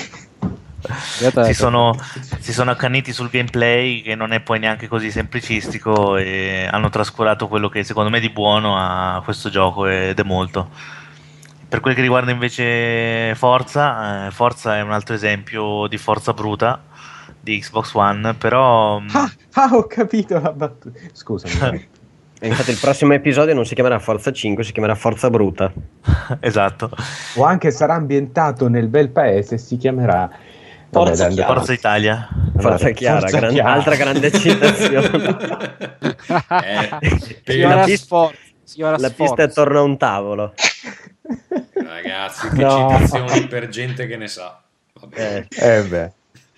Insomma, E, insomma, Forza Motorsport eh, è tecnicamente è probabilmente il- la punta di diamante dell'Xbox One, però pecca un po' dal punto di vista contenutistico perché diciamo che non, se 200 auto sono più che sufficienti, un- una dozzina abbondante di tracciati non sono assolutamente sufficienti a garantire una longevità accettabile. Diciamo che il gioco è lungo perché per essere completato richiede di portare a termine una serie di gare infinita, però dopo un po' si to- ci si trova a rigirare sempre sugli stessi circuiti e questo può, può annoiare facilmente. Però tecnicamente il gioco è, è impeccabile perché gira in Full HD a 60 frame al secondo e anche se si nota qualche piccolo problema di aliasing diciamo che è poca roba. scusa Luca, sbaglio o ci sono delle microtransazioni anche in questo? Sì, ci sono delle microtransazioni che permettono di acquistare dei gettoni con i quali si può accelerare la, mm, eh, la crescita del, del pilota e con i quali si possono acquistare le auto. Quindi se io voglio comprarmi eh, la macchina che costa tanto posso o spendere eh, in gettoni e quindi acquistarla subito oppure guadagnare soldi con le gare. Mm. E, però diciamo che mm, non è assolutamente eh, indispensabile spenderci dei soldi per divertirsi perché a parte qualche mm, qual- qualche auto imperdibile come la l'Alfa Romeo Giulietta che a me dispiace non ci sia di default le altre invece sono tutte acquistabili normalmente senza, senza esborso ult- ulteriore Cioè con l'esperienza e coi punti. sì, sì, con l'esperienza, con i punti, man mano che si vincono gare si guadagnano crediti, con i crediti si comprano le auto. Mm, mi domando se questo trend di inserire microtransazioni in giochi a prezzo pieno eh, non stia andando progressivamente a sostituire quello che una volta erano gli sbloccabili che ti arrivavano gratis, quindi costumi extra, ehm, le Dici? auto Dici? extra, eccetera. Sono due anni, tre anni, quattro anni che Capcom porta avanti meno al torrone con questa storia, lo dicono tutti. Cioè, i costumi che una volta tu sbloccavi nei picchiaduro, ora te li vendono a 4-5 dollari la coppia. Che è veramente Sì. uno, uno scandalo. È, è uno scandalo perché un concetto è tu mi vendi il gioco a meno e poi le parti se vuoi le compri o me lo dai gratis e poi se vuoi compri il resto. Altro è ti vendo un gioco a prezzo pieno e ti faccio pagare gli extra che prima ti avrei dovuto regalare. Loro ti dicono eh vabbè ma adesso c'è molto più lavoro per fare un costume poligonale rispetto a prima, sono cazzate e, e ti vendono e Capcom ovviamente è solo l'esempio più fulgido di questa brutta faccenda. Sì, Poi diciamo, ci loro sono- sono famosi per venderti Eh sì. cazzate a una marea di soldi. Mm. Sì, scusa Luca, dicevi? Ci sono i save time pack eh, di mm, Electronic Arts, se non sbaglio, che in Need for Speed permettono di, di avanzare pagando. Ma quello, E- quello, sai, ci sta pure, Luca. Scusami se ti interrompo. Perché Sì. se tu sei talmente debosciato che non ce la fai a giocarti il gioco da solo e vuoi avanzare, ci sta. Il problema è quando ti offrono proprio dei contenuti che non puoi avere altrimenti così.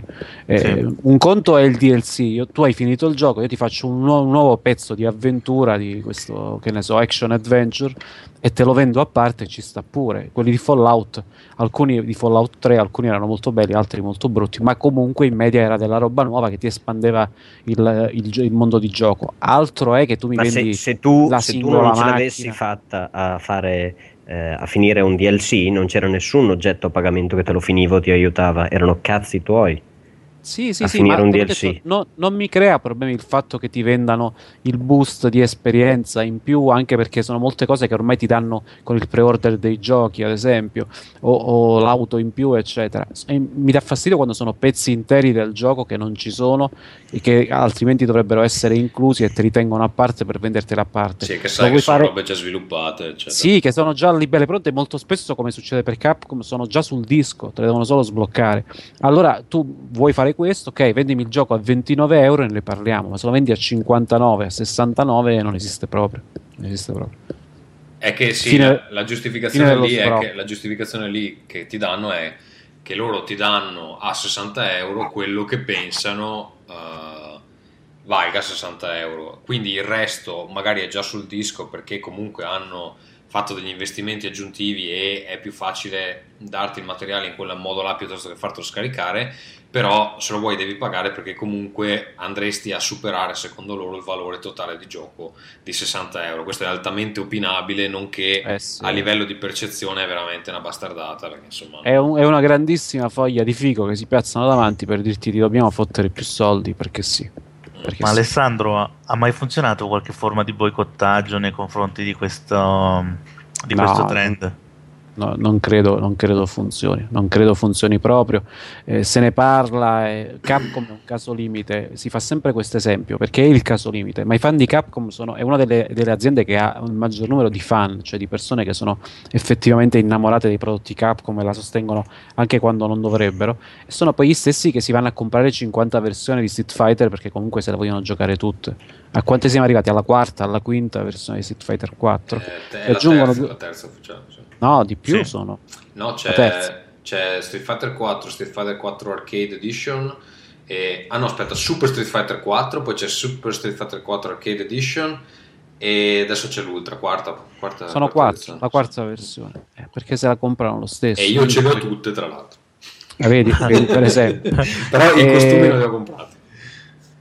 Quindi no, non funziona. Bravo, tu sei che tieni A parte duro. che non esiste una roba che i giocatori si organizzano e fanno un boicottaggio di questo tipo. No, non credo proprio. Non credo. No, ma dicono tutti di no, ma poi li comprano. Io Eh. direi, darei- direi di passare oltre, ragazzi, perché abbiamo già registrato un'ora e ancora non abbiamo parlato quasi di niente. Allora, ehm, andrei con Valve. Pausa, pausa, pausa. Facciamo una pausetta? Va bene, Sì, pausetta. devo prendere un goccio di caffè, una sigaretta. Una, una cannetta. Pausa, ma, guarda, ma, ma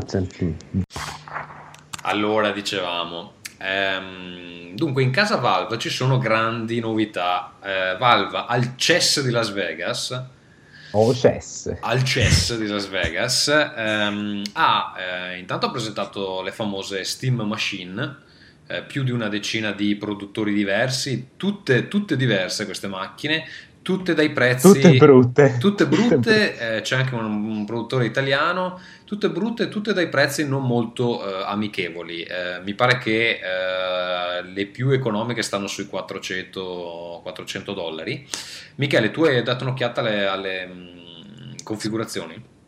Sì, ho dato un'occhiata, e c'è ovviamente di tutto, mh, però il range è veramente aperto, intanto dai 400 fino ai 6000. Ci sono, c'è un project, non Fiona che era quello dell'anno scorso, era un altro project ehm, quest'anno che è modulare, eh, cioè effettivamente a seconda di come ti penso come ti vuoi organizzare, qual è la tua situazione economica o altro, puoi aggiungere o togliere pezzettini a, questa, eh, a questo telaio che ti permette di potenziare più o meno il, il PC, che era poi il sogno di eh, chi diceva il PC ha questo vantaggio che potrà continuamente aggiornarsi, mentre una console ha il vantaggio e svantaggio che resta uguale e quindi resta potente uguale nei 5-6 anni che per un PC è una completa follia cioè è anche il suo vantaggio diciamo.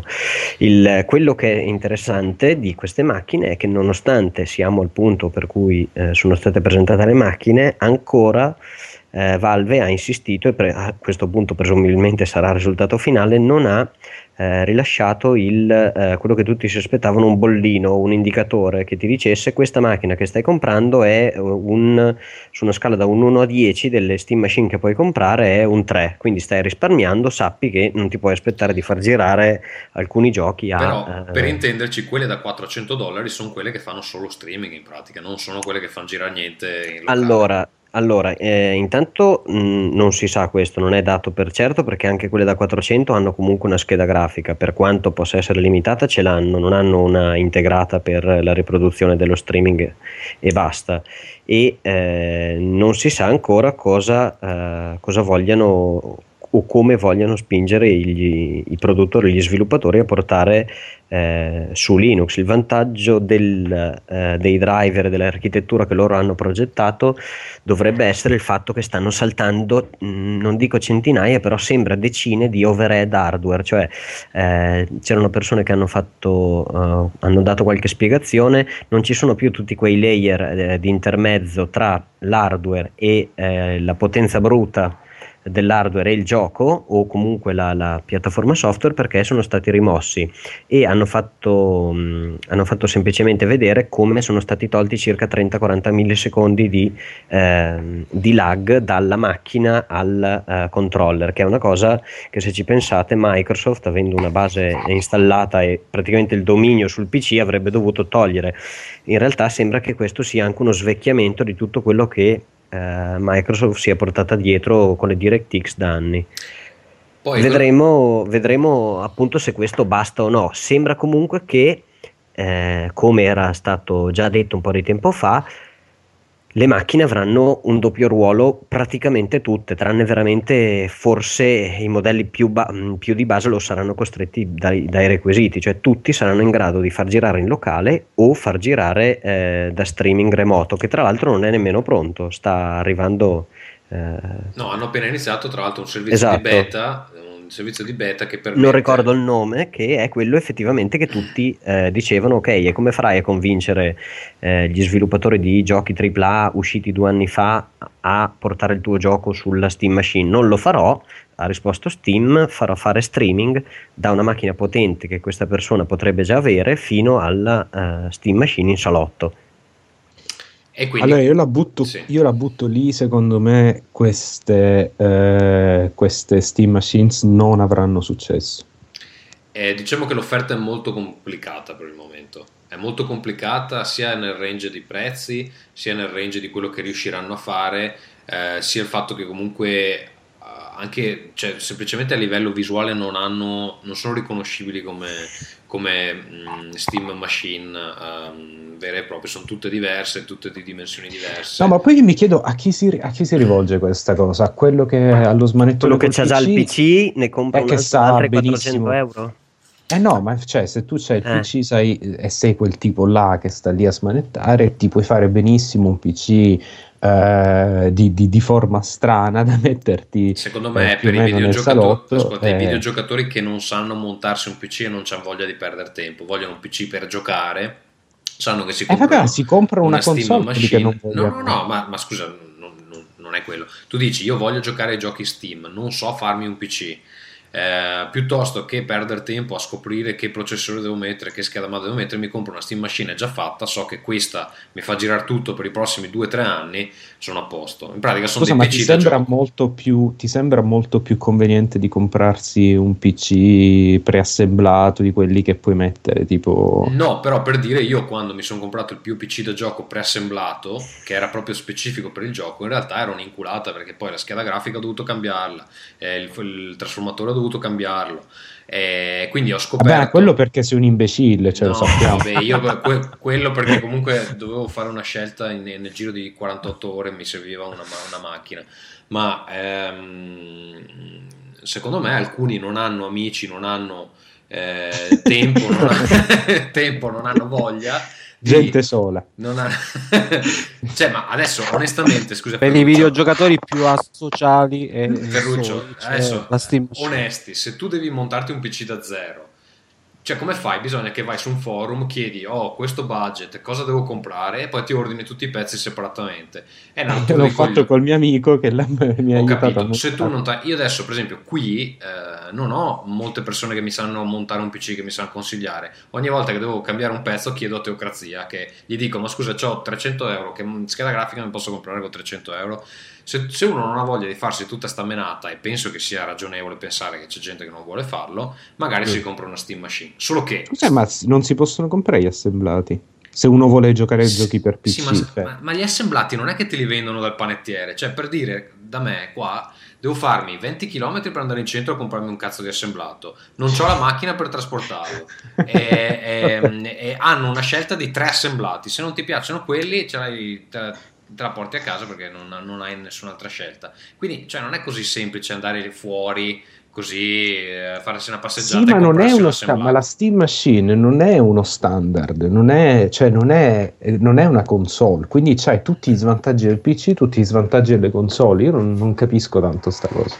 Secondo Tommaso, me ma più, quindi- più interessante è la roba che eh, girerà tutto sotto Linux e al momento i giochi non- grossi non girano sotto Linux. Claudio, scusa, stavi, Quella è la, è la cosa più interessante. Claudio, stavi dicendo qualcosa?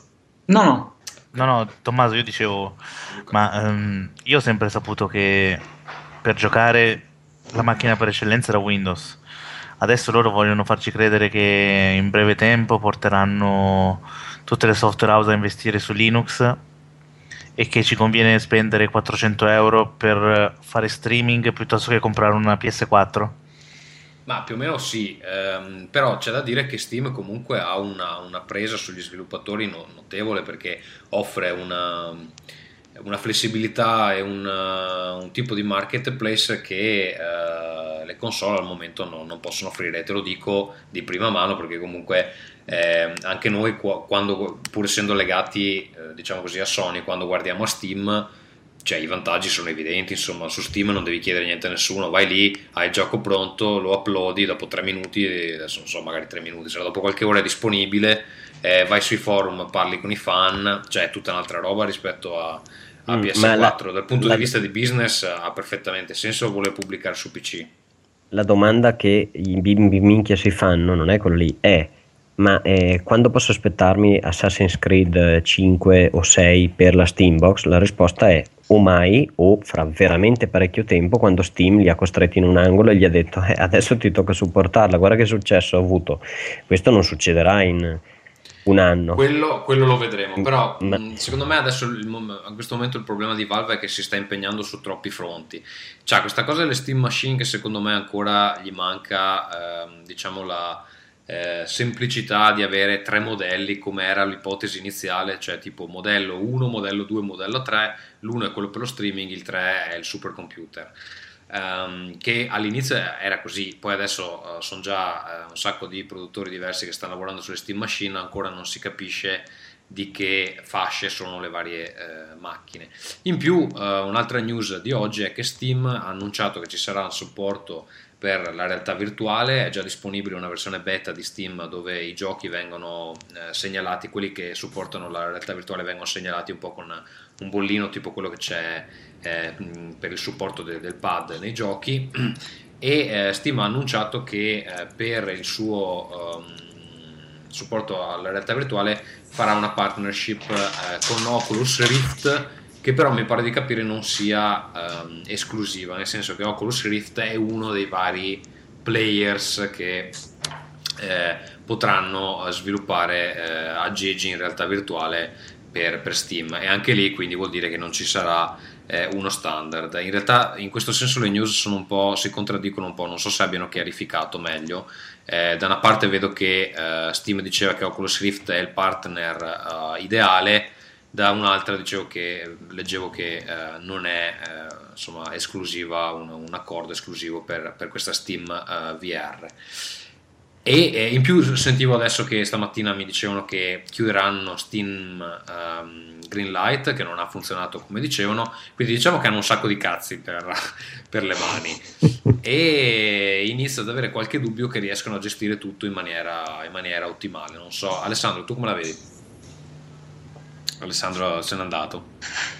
Esprimerei il mio giudizio sulla Steam Machine con sole tre lettere, tre D e O. D. fare, fare tanti sta- questa cosa di avere tante macchine brutte uguali, ma con uno standard fatto da diversi produttori, non si sa bene poi chi le supporta, costano un botto. E mi sembra la stessa, la stessa roba che si è vista 20 e passa anni fa, 20 anni fa con 3DO.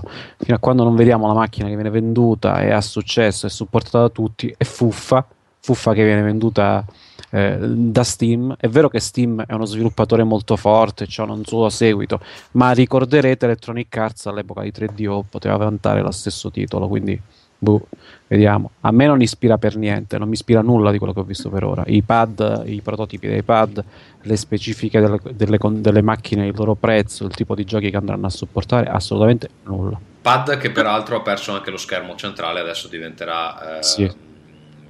Credo diventerà un, un altro touchscreen, però che supporta una funzione che si chiama ghosting che farà apparire il tuo dito sullo schermo della TV. Come, come diceva, come diceva prima Michele, giustamente, le console vendono i giochi, lo sappiamo tutti. Non è un PC che tu vendi perché uno ci gioca e fa anche delle altre robe. Perdonate se scopro l'acqua calda.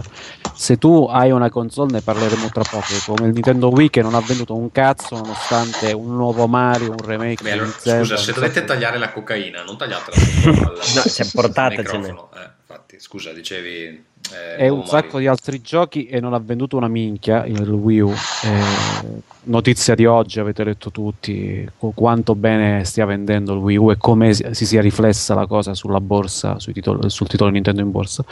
Eh, figuriamoci se, riesce, se possiamo parlare di, di po- potenziale successo di una console che non si sa che giochi farà girare, quando, come e perché. Quindi. Va bene, eh, rimandiamo la discussione sulle iniziative di Valve quando sapremo ulteriori dettagli. Per il momento le cose sembrano un po' confuse. Alessandro, visto che parlavi di Wii U, vuoi introdurre un po' eh, il dramma? È il dramma perché f- innanzitutto cari amici ascoltatori di Rincast io vo- mi ero ripromesso di non acquistare mai e poi mai un Wii U. Non l'ho fatto perché me l'ha regalato mia moglie per il compleanno. Siccome me l'ha regalato mia moglie per il compleanno diciamo che è un regalo bellissimo una console stupenda che non vedevo l'ora di possedere. In realtà io ho fatto finta di parlarne male per mesi e mesi perché volevo che me la regalasse mia moglie. Grazie amore. Detto, detto Ma lei questo ascol- ascolta Rincast, tua moglie? eh, ogni, ogni tanto quando l'ascolto io in macchina capita, quindi, quindi per andare sul sicuro, poi ho questa parte che parlo piano, la chiudo. e- Eh, la Se vuoi, se vuoi manda la- un beep sonoro così sai anche quando abbassare il volume. Sì, sì, sì, guarda, la console è quella che è. C'ha, c'ha di buono il fatto della portabilità. Che questa cosa è quando i giochi come New- il Super Mario 3D World ti puoi Mm. giocare continuando la partita a letto. eh, la cosa è figa, lo schermo è abbastanza grande, i tasti ci sono bene. Mi è venuto molto meno bene giocare con gli altri giochi, dopo magari ne parliamo nello spazio dei giochi giocati. Eh, la notizia di oggi è che Nintendo ha venduto meno di un terzo di quanto si aspettava eh, potesse vendere in quest'anno fiscale e già erano stime al ribasso. Di conseguenza c'è stato un eh, capitombolo totale del, del titolo Nintendo in borsa che ha perso un casino. Ha perso il 18%, Questo- però c'è da dire Sì, che sì. prima della fine della giornata era, è risalito, è risalito fino al 6% di perdita. Che per ogni società potrebbero sembrare dei numeri drammatici da rischio chiusura, eccetera. Noi sappiamo benissimo che Nintendo ha alle spalle belle grosse, però è che ha comunque dei business talmente grandi in Giappone che comunque se se ne può anche sbattere in una perdita così. Però sul futuro di Nintendo nell'immediato si sono eh, addensate delle nuvole abbastanza grosse, dei nuvoloni neri abbastanza grossi e ci sono state parecchie speculazioni negli ultimi giorni, cioè il Wii U non sta vendendo una minchia e questo è davanti agli occhi di tutti. È una situazione non nuova per Nintendo perché già era successo con il DS, con il 3DS, c'era un articolo, eh, di, un, un articolo di Kotaku qualche giorno fa che analizzava appunto la situazione, eh, la raffrontava con situazioni analoghe che Nintendo si è trovata a vivere negli ultimi anni con le altre console dicendo poi che è venuta fuori da quelle situazioni brillantemente, perché il DS all'inizio non vendeva bene, poi è diventata una console che ha sfondato ogni record di venduto, il 3DS non vendeva bene e adesso è la macchina che vende di più in Giappone da, da- da mesi e mesi, è la console che vende di più. È difficile però prevedere una situazione del genere per Wii U nell'immediato, e intendo per tutto l'anno, perché se non ha venduto un cazzo nell'anno in cui sono usciti New Super Mario 3D World, un altro Super Mario 2D, è uscito il remake di Zelda, sono usciti insomma, insomma un sacco di altri titoli. È difficile immaginare che il 2014, se non esce fuori, eh, fuori dal puff, out of the blue, il mega sorpresone in un anno in cui esce solo Super Smash Bros. e Bayonetta 2, che sappiamo già non venderà una minchia come tutti i titoli Platinum, bellissimi ma che non vendono una minchia. E Mario Kart?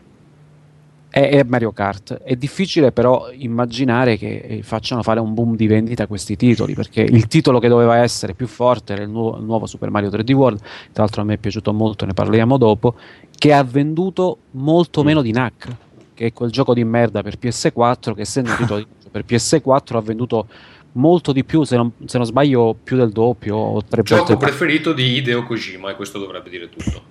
eh, eh, appunto, appunto. Quindi eh, la situazione quindi una, quindi è una- è una La merda. novità di Nintendo è un po' così, vedere fino a quando andrà avanti la situazione del Wii U, cioè No, se... aspetta, perché forse tu non hai letto una delle news che io ho ehm, linkato. Eh sì, che si stanno Perché aprendo. Iwata finalmente ha dovuto ammettere che purtroppo non sta andando molto benissimo Ma dai, Vabbè, situazione dici, e ha detto che effettivamente Nintendo deve guardare nuovi modi di fruizione e, e non è così semplice come portare Mario su uno smartphone Un al che, cellulare. al che a tutti è venuto un po' un coccolone Ehm, però insomma la compagnia non può rimanere immobile deve pensare al futuro eccetera che nessuno sa esattamente eh, di che minchia stia parlando però inizia a eh, sembrare abbastanza drammatica ehm, Beh, hanno parlato, se, se le- se ti riferisci alla stessa, eh, di- vabbè, eh, la- la la stessa cosa che ho letto io. Polygon. Eh, lui parlava soprattutto del fatto che eh, di pensare a un nuovo business dove non devi vendere più i titoli al loro prezzo pieno, ma anche a prezzo ridotto, che è Esatto, una che è una, che- che, è una tra- cosa che Nintendo non ha mai voluto Da. fare. Ha No, anche- sullo, su- sullo store l'hanno provato a fare, con- però provavano a venderti sostanzialmente giochi vecchi di 30 anni a prezzo pieno. E c'era questa cosa che non, non è molto gradita al videogiocatore che con 2 euro si può comprare il mondo su, sull'iTunes Store e vendergli per l'ennesima volta eh, Super Mario 3 a 12 euro non è una cosa tanto gradita. Quindi non so come non, è, non è nemmeno quello, è su- cioè, quello che mi stupisce è sempre questo esempio. Super Mario 64 è uscito, cos'era la terza, la terza release di- del DS che costa 23 euro, 24 euro in negozio. Mhm. È questo, Sì, perché magari il mercato digitale fallo come vuoi, ma, ma dopo un po' cerca di, di- di distribuire l'usato, di farlo girare, niente, non, non- non gli interessa perché hanno sempre avuto il giro. Adesso voglio vedere come, Sì. si, aff- come si affermano in un mercato che li prende a calci nel culo. Tra l'altro Nintendo, fateci caso, è una delle compagnie che tiene il prezzo dei suoi giochi più a lungo.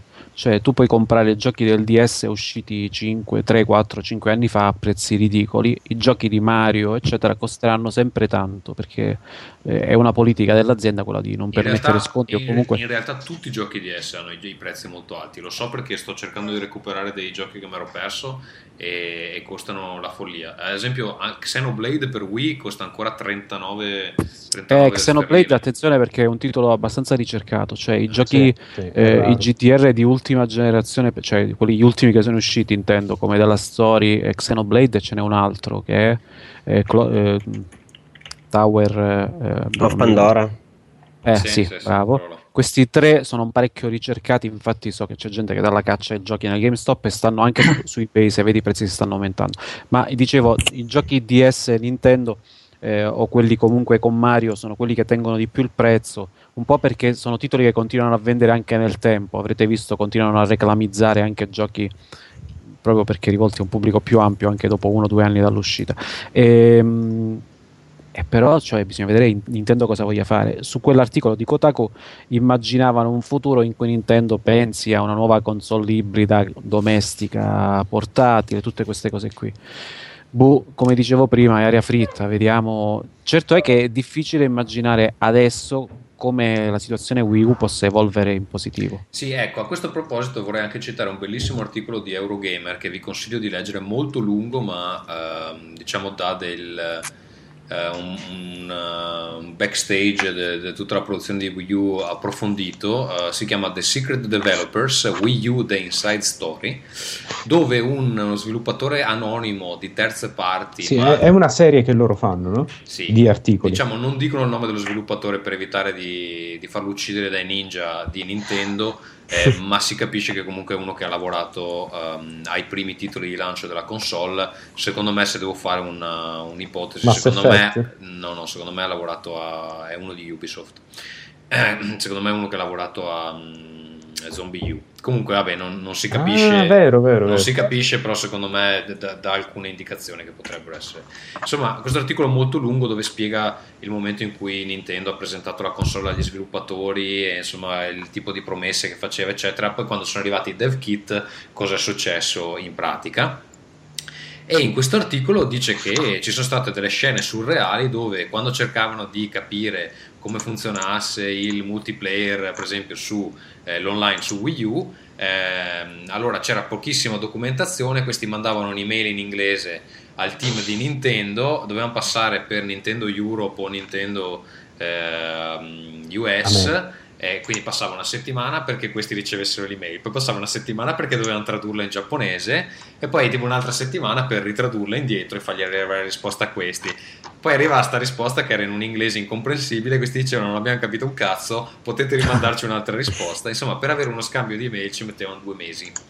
Eh, e quando c'era un problema tecnico, visto che appunto lo sviluppo su Wii U è tutt'altro che eh, intuitivo, è tutto customizzato, eh, diceva che, che era, insomma, era un inferno, ci mettevano talmente tanto a ricevere una risposta che tante volte gli conveniva fare eh, reverse engineering e scoprirsi le cose da solo. Ma la, Sì, la- ma anche, so- anche robe tipo il, il debugger, che cioè co- cose basiche. Sì, ogni che- volta che facevano un cambiamento dovevano aspettare 5 minuti che il programma compilasse tutto e una volta che fai 10 cambiamenti in una mattinata vuol dire che ti parte una mattinata solo per aspettare che... insomma, Ma a proposito di debugging, Luca voleva intervenire. No, eh, in realtà mm, mi volevo ricollegare a, a Iwata, no? Ma secondo voi il problema di Nintendo non è che, diciamo, Super Mario, per quanto eccezionale come marchio, avrebbe bisogno di... cioè Nintendo avrebbe bisogno di un nuovo marchio, un nuovo brand? Ma quella è una vita, eh, secondo me Mario comunque deve rimanere, non è una roba che eh, possono rimuovere perché Mario è un po' il Donald Duck di, di Nintendo, diciamo, non il Topolino perché il Topolino è antipatico. Eh, Mario è simpatico, tutti i giochi di Mario donano felicità alla gente, quindi secondo me deve rimanere. È chiaro Cosa- che sono dieci anni che non, che non esce niente di nuovo da parte di Nintendo. Hanno fatto i Pikmin, che è l'ultima IP vera e propria, e poi c'è sta cosa dei Mi, che secondo loro son- è un grande brand nuovo, una nuova IP, ma è una cagata. Insomma, anche hanno tentato di vendere l'isola dei mongoli lì come una nuova IP a sé stante però è chiaro che l'isola dei mongoli. L'isola dei mongoli. è, quella, è quella di Wii Quella di Resort. Wii, Wii Sport Ah. Resort esatto Quella di Pilot Wing. Scusate, A me sembra che- che abbiano bisogno, cioè che, che questo possa essere il bagno di realtà che gli serviva. Loro in tutti i campi vivono in un loro mondo, in una loro isola dorata dei mongoli, dove le cose sono andate tutte bene, dove, tutti fino all'altro ieri non avevano bisogno della tecnologia HD perché potevano permettersi una console in sub HD che vendeva un- uno sfracello di milioni di Hai, unità. hai ragione Claudio, e la, la cosa che è più interessante dell'articolo, poi chiudo con sta, sta parentesi, è che a un certo punto questo sviluppatore eh, gli diceva avete presente in Xbox Live, tipo quando uno manda un messaggio a un altro utente? E questi qua gli dicevano scusa puoi essere più più chiaro Preciso. perché nessuno nel nostro team ha mai utilizzato Xbox Live. Al che, secondo me, c'è uno sviluppatore che si vede rispondere così da Nintendo che sta sviluppando una nuova console, dovrebbe Si alza. ci si alza e dire guardate ragazzi scusate ma non, non posso più fare questo Posso- lavoro Posso proporre una cosa? Non scusate, voglio più vivere su proporre- questo pianeta. quindi vuol dire che loro vivono in quest'isola meravigliosa eh, che sarà quella dei mongoli di Wii U Sport e, e- e non guardano quello che la concorrenza fa non gliene frega un cazzo non provano il live non provano il PSN poi se ne escono fuori con una soluzione reinventano la ruota e, e poi chiaramente non, non- non è al passo con i tempi, ha bisogno di 100 patch e fi- finché è eh, insomma, utilizzabile alla maniera de- de- della concorrenza. Allora vorrei proporre, scusate, vorrei proporre una, una cosa che mi è appena venuta in mente, una regola poetica se vogliamo, eh, più, cioè meno una console Nintendo vende, più c'ha giochi che mi piacciono. Ma è vero, eh, perché i giochi per Wii U adesso ci sono, il problema è che quanti ancora ne usciranno, cioè quanto ancora Nintendo investirà, perché le terze parti ormai sono andate, ciao. E ne usciranno tipo 4-5 bellissimi di Nintendo. poi Quest'anno, basta. poi basta, esatto. Il problema è che loro sono convinti che si venderanno da soli. Mm, Super Eh, Mario sì. era potenzialmente una bomba atomica considerando la bassezza del- della line-up di lancio di One e PS4. È ancora il Al di là di Resogun, ancora- ovviamente. Ancora il risu- il risultato è? Eh, il risultato è che nessuno sapeva che sarebbe uscito. Mm, Loro tendono a promuovere i loro giochi a una decina di giorni dal lancio perché sono convinti che la gente boh, ne rimanga in, in attesa a prescindere da quello che loro fanno. Forse Mm, questo alla è stato anche la- la- la- il problema di avere il Nintendo Direct alle 3 al posto della presentazione vera e propria, è che il Nintendo Direct se lo sono guardati quelli che sanno de- della roba Nintendo. E, e quindi forse hai ragione anche tu, tipo la, la consapevolezza che ci fosse un nuovo episodio di Mario grosso non era così eh, diffusa, ecco diciamo. Alla Games Week a Milano tutti sapevano vite, morti miracoli di PS4 e di One, poi inciampavano nello stand Nintendo e li scoprivano dell'uscita di un nuovo Mario, di un nuovo Donkey Kong in programma. Mm, E, e Nintendo non faceva nemmeno nulla per pubblicizzarle, non un cartellone, non una scritta, non un annuncio. Mm, Erano lì, mm, aspettavano che Maometto venisse alla montagna. Va bene, eh, questa è la situazione attuale di Nintendo, noi ci auguriamo che le cose migliorino, non so come perché a questo punto iniziano a sembrare abbastanza problematiche. Eh, io direi di, eh, invece di fare i giochi giocati, che ne abbiamo veramente tanti, di andare alla posta prima, che sennò poi non la facciamo, e poi passiamo ai giochi giocati così eh, si selezioneranno da soli quando saremo troppo stanchi per parlarne.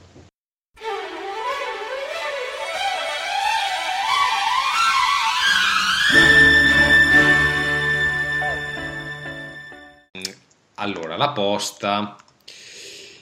La posta, Ferruccio, abbiamo... Aspetta, è la seconda lettera, ma te la leggo subito perché è una lettera che abbiamo rimandato dallo scorso podcast che era indirizzata a te, eh, ma tu te ne sei andato a dormire perché sei delicato come la mona de... La monade, la monade. Lascia la stare, è un, un detto veneto che non, meriti di, di- di imparare.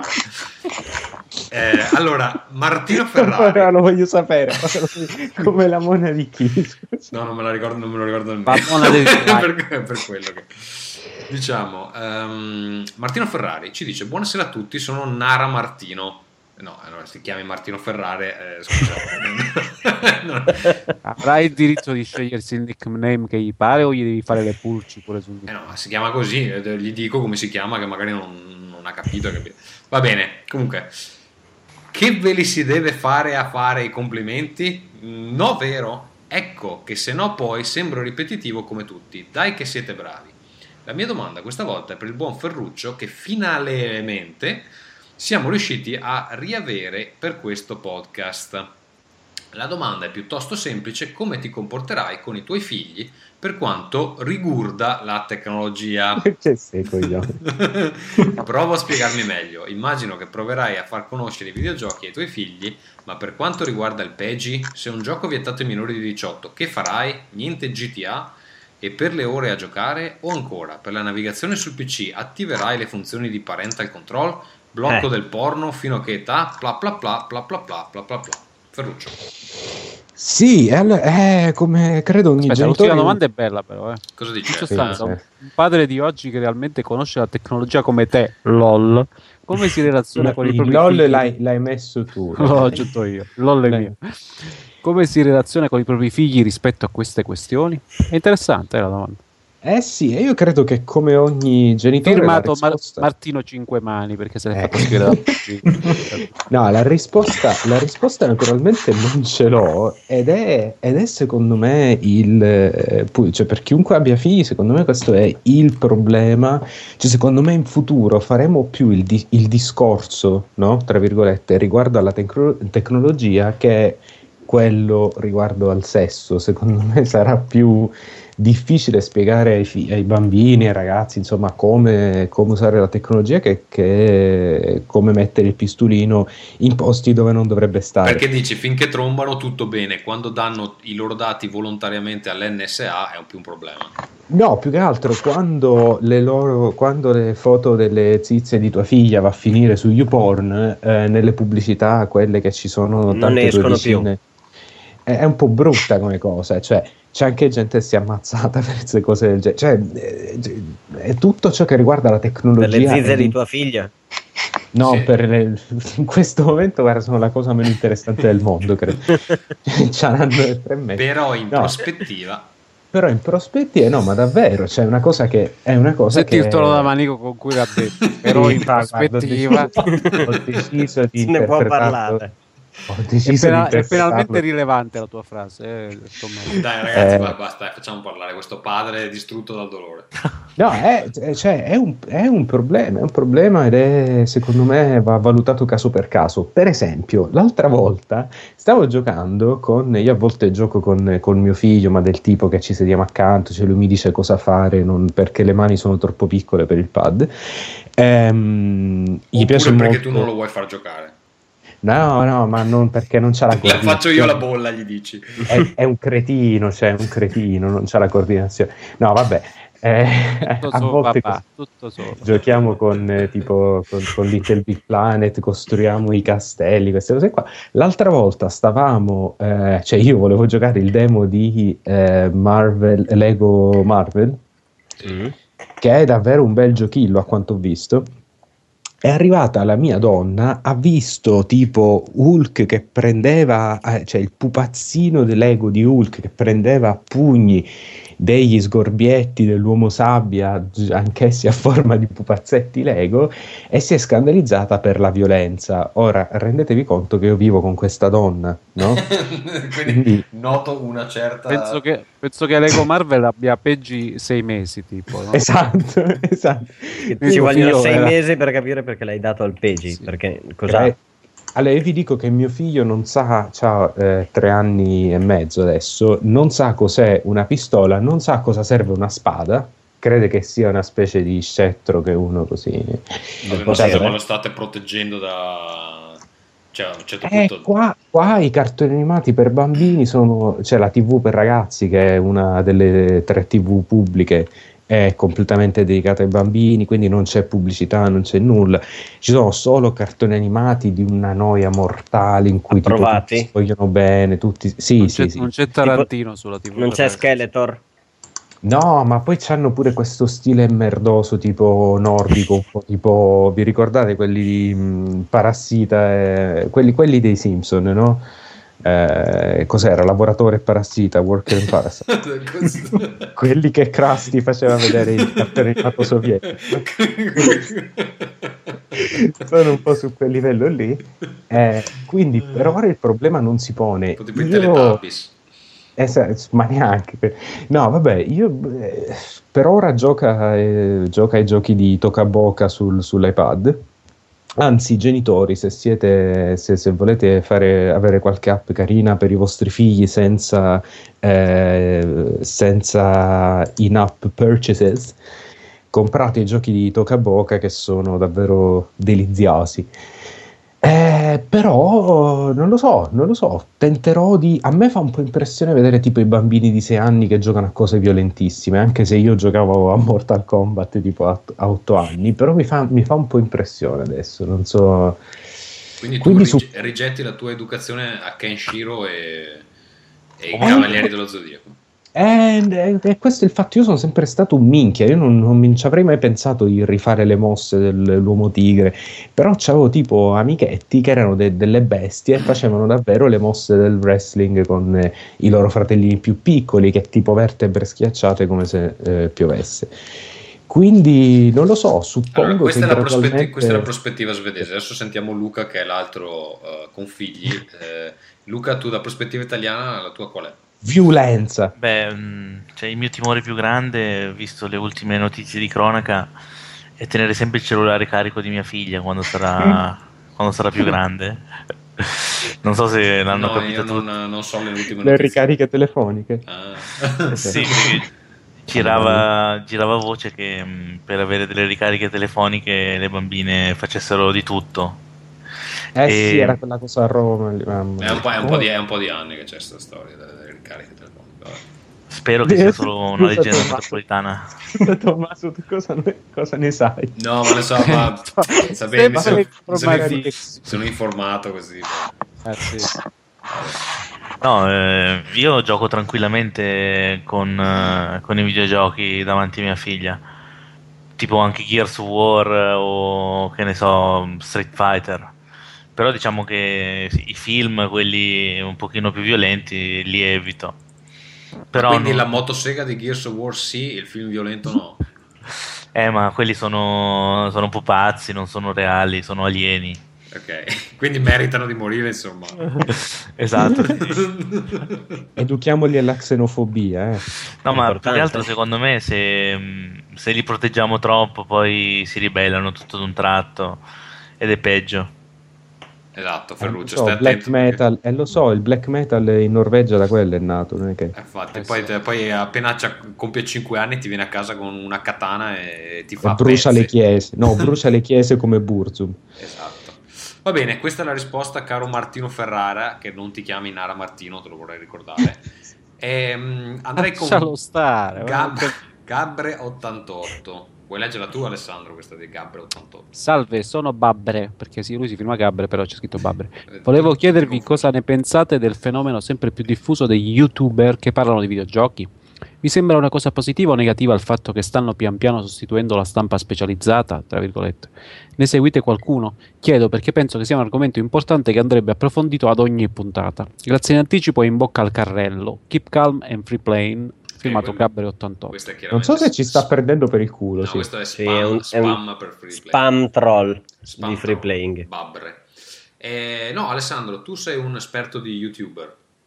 No, non sono uno esperto di YouTube, sono, no, non sono esperto di un cazzo, voglio dire, seguo, alcun- seguo alcuni YouTuber, per esempio sono amico di Farenz e mi fa molto ridere. Ehm, sono un fenomeno, sì, perché mm, qualsiasi YouTuber, ce ne sono tanti che parlano di videogiochi e molti di questi fanno dei numeri che polverizzano anche i siti specializzati di videogiochi. Perché? Perché una visualizzazione di un video non costa niente rispetto al frequentare un sito e andare a vederlo tutti i giorni. Eh, la fatica fa- di leggere, eh. Eh sì. Eh, sì. vabbè, la fatica di leggere. No, lo so, lo so, lo so. E purtroppo non è un discorso di nuove generazioni, perché quando si parla di fatica di leggere che porta i youtuber ad avere questo successo, si pensa che sia una roba che riguarda soltanto i ragazzini che non, non capiscono un cazzo, che non studiano, che non hanno voglia di leggere, eccetera. Invece no, perché conosco, conosco un sacco di gente che è prossima ai 40 o che li ha superati, che all'andare a leggere una recensione di un videogioco preferisce vedere una recensione in cui c'è qualcuno, qualcuno che ti dice della roba più o meno positiva, più o meno negativa sul gioco e eh, in sottofondo scorrono delle immagini del gioco stesso perché ti permette di avere un'im- un'idea più veloce del gioco. Eh, che cosa ne penso di tutto questo? La recensione di per sé su internet mi annoia perché le immagini le, vedo, le ho già viste o le vedo altrove e in più se non è ben eh, se non è affiancata da degli argomenti convincenti la trovo noiosa. Però ci sono dei youtuber che fanno altro fanno dei video simpatici tirano fuori delle idee fanno delle scusate il cane mi stava mangiando stava mangiando la tuta e tirano fuori delle robe simpatiche quindi sfruttano meglio il mezzo il, il video. In quel, in quel caso mi piace, mi piace di più sul fatto che abbiano successo è innegabile. L'abbiamo visto con. Parliamo di videogiochi quando dicevamo prima Tommaso l'ha lasciato a questi che ragazzi che fanno i video su YouTube e è esploso il canale. E in realtà, Eh. no, in realtà è andata così. Il canale ha preso. Era nato come una cosa, una costola di parliamo di videogiochi. E poi è diventato- e poi è diventata la cosa principale. Eh Adesso sì, eh, vi eh dico sì. subito eh, Ti quanti, è scoppiato in mano. quanti iscritti ha il canale adesso. eh, vediamo. Non so che numeri faccia il sito perché appunto non me ne occupo più. Allora, ha 198.000 iscritti. Il canale Ah, ma YouTube. sì, ma guarda che sono- non, sono neanche, non sono neanche tantissimi rispetto ai numeri che girano. Cioè, tu guarda quanti iscritti c'hanno Dario Moccia, Farenz per dirti eh, solo alcuni, ma ce ne sono tanti, io non li seguo, ma ce ne sono alcuni che hanno e fanno ogni video 150, 200, 300 mila visualizzazioni. Guardate che 300 mila visualizzazioni eh, sono un- una quantità di. Dario Moccia ce n'ha meno. Dario Moccia ce n'ha 142.000. Vediamo fare. Eh, attenzione perché c'ha più canali però lui. Eh, Ah, c'è- ok, quindi- No, ma Eh, per, me, per me è proprio una Io Farenz, forma- lo, Farenz lo conosco e, e tra l'altro lui è un ragazzo molto simpatico. Farenz ne ha 122.000. Quando Quindi parliamo gira- di videogiochi, vi caga in faccia a tutti. Farenz e, ah, e Moccia. Spero. Io, Sì, Toby, ma posso- io Toby ne ha tanti. Io Toby. Eh, ma Yotobi fa cinema più che videogiochi. Ehm, Yotobi ne ha tantissimi. Cioè, parliamo di persone che vengono fermate per strada da, da- da chi vuole un autografo. Quindi No, ma è funziona, comunque funziona. è una, è una nuova, una nuova forma. cosa quasi mezzo milione. Se-. Secondo me È il la cosa problema non è questo. È la cosa che consiglio a tutti. Quando qualcuno mi chiede, ma eh, vale la pena di mettere su un blog? Dico, lascia perdere, trova delle idee simpatiche da, da- da dire e fatti un bel canale su YouTube. Fai prima, c'è meno sbattimento perché comunque i video richiedono uno sbattimento, il montaggio e tutto. Però Allora, i video hanno due vantaggi che sono immediati e ehm, la buona parte del lavoro lo fa l'altra, l'altra diciamo l'altra estremità del- della comunicazione. Poi però ci sono utenti come Frank Matano che fa 521.500 iscritti, 521.000 500 iscritti che fa un canale di giochi solo perché tirano i giochi. Se da domani tira, eh, non lo so, l'aquilone senza la, La messa a terra, lui fa i video Ah, su vabbè, quello. sì, sì, sì. Capito? Cioè, Que- quello- questo quello penso che sicuro, sia il fenomeno degli youtuber. Poi ci sono anche stati eh, ultimamente alcuni eh, polemiche o quant'altro, gente che si urlava dietro perché quando ti iscrivi su YouTube. eh, YouTube ti dà come canali preferiti a cui iscriverti, quindi questi numerini che permettono di essere più visibili o meno visibili, gli utenti con più iscrizioni. Ecco, questo è uno dei metodi con cui si redistribuisce si estremizza il fatto che chi si iscrive ai canali ehm, a YouTube si iscrive in automatico, o secondo alcuni non così in automatico, perché basta scegliere il, ehm, il risultato. Il fatto è che YouTube sta diventando un, eh, o, o lo era già, non mi ricordo con chi ne discutevo, un canale di massa. E quindi come un canale di massa ha il fatto che si muove sui grandi numeri, quindi se uno ha Direi di 3.000 iscritti e fa un prodotto di nicchia non se lo incula nessuno, non viene proposto, prenderà forse 30 euro ogni sei mesi di pubblicità perché è inutile nascondersi dietro un dito, girano anche dei soldi e dove ci sono i soldi la gente si urla dietro. Non è un E- caso, tra l'altro, che eh, scusami che ti interrompo, Vai, vai. non è un caso che YouTube ti impedisca tra- nei termini contrattuali. Io non ho un canale monetizzato, ma parlando con alcuni YouTuber, tra l'altro lo stesso Yotobi, che comunque ne, tirano fuori uno stipendio e da, da lì. Mi dicevano che loro non possono dire di preciso quanto guadagni, cioè tra le regole della cosa pare ci sia il fatto che tu non puoi comunicare quanto guadagni su YouTube e questo è abbastanza indicativo del cioè si capisce bene perché ci sia una regola di questo tipo. Esatto, perché Proprio ne perché, girano come dicevi talmente tu, eh sì, tanti da, da spingono doversi esatto, litigare. E Claudio diceva aveva un aneddoto cinematografico per quanto riguarda i canali YouTube eh, italiani, vero? Eh, mi pare che questo Frank Matano sia finito in uno dei recenti cinepanettoni, non so se è quello di De Laurentiis o quello di Vanzina, se non è la stessa cosa, cervelli, ma... cervelli in fuga, sì. Eh, ok, credo Sì, di che la faccia mi pare di cui c'era sì, c'era Will Wash, no? Giusto? Sì, sì, tutti, tutti assieme, allegramente. E non succede niente, semplicemente è, il solito discorso. Vuoi fare eh, critica videoludica ragionata? E allora è difficile che facendo un video con Frank Matano, Paolo Ruffini e Andrea Di Pre a urlare che GTA 5 è il gioco dove si drogano le puttane e corre No, io addosso lo la guarderei, macchina. io un video così lo guarderei. Eh, sì. Ecco, e allora non è- non è- Ma non è, non è di certo Ma sbagliato. me la spieghi questa tua fissazione per Dipre? Ma come cazzo c'è? La mia fissazione? Ah, Come? sì. No, no. Adesso è un po' La non- fissazione è un- dell'internet. È un po' che non guardo Eh, no, i capito, suoi video. però io- È un po' che non guardo i suoi video. Però, secondo me, Dipre è un uomo che eh, vedi chiaramente, è un po' tipo Requiem for a Dream. di lui, di lui che, che- che lo vedi chiaramente che sta sprofondando in un abisso di droga Di e cocaina sesso, e di- sesso. secondo me vedi proprio video dopo video vedi il degrado di un uomo così vabbè dai passiamo alla Eh, prossima però, domanda Però, però, però, per chiudere la faccenda, facevo prima, dicevo prima, ci sono alcuni che utilizzano benissimo il video. Zero Punctuation, non so se lo se- seguite, quello di The Escapist. eh, quello che fa le recensioni super veloci con i pupazzetti. Ve ne elenco uno al volo così capite quello di cui sto parlando. Yazzi. Secondo me è l'esempio, è l'esempio perfetto di quello che puoi fare con il video e che su carta non potresti fare. eh, ce ne fossero, cioè ce ne sono pochi però che fanno robe del genere. Finito, finito. Eh, Ferruccio andiamo con l'ultima email la leggi tu? Sì, allora, ehm, dunque, dunque, dunque, ci abbiamo, ci scrive Giulio e dice: Ciao ragazzi, mi chiamo Giulio e vi ho già scritto qualche tempo fa. Volevo porvi una domanda per la prossima puntata di Rincast, un po' particolare forse, ma per mi la prossima allora non, non la leggiamo Ma prossima come quando dice la prossima. ho capito Un po' particolare, forse mi piacerebbe sapere la vostra opinione. Nel corso del 2013, qual è stato il gioco che vi ha stupito di più? Può essere il gioco che vi è piaciuto di più in assoluto, che so, ad esempio un gioco che avete preso convinti che vi sarebbe piaciuto, ma che ha superato le vostre già alte aspettative, oppure un gioco magari bistrattato, semi sconosciuto che per un motivo o per l'altro avete giocato e vi ha entusiasmato. Non mi sembra che abbiate fatto il solito ma sempre interessante giochino degli Oscar di fine anno e potendo scegliere una categoria sulla quale mi interessava particolarmente la vostra opinione, ho scelto questa. Grazie, è sempre un piacere ascoltarvi.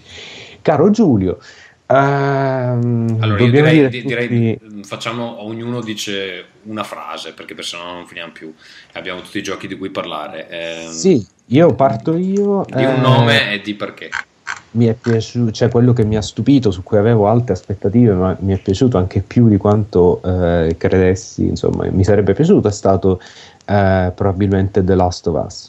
Perché nonostante tutto, anche se si sapeva che sarebbe stato il, il super giocone di. eh, il super giocone di Naughty Dog eh, si è rivelato il super mega giocone di Naughty Dog. Quindi molto bello ehm, e nulla tutto qui. Eh, Luca? Ma a me, diciamo, Clash of Clans per ehm, Android, iOS. Ah ok. ah, sì, che mi ha scucito nel- perché è anzitutto un free to play, però mi ha scucito quasi 200 euro. Porca, porca puttana.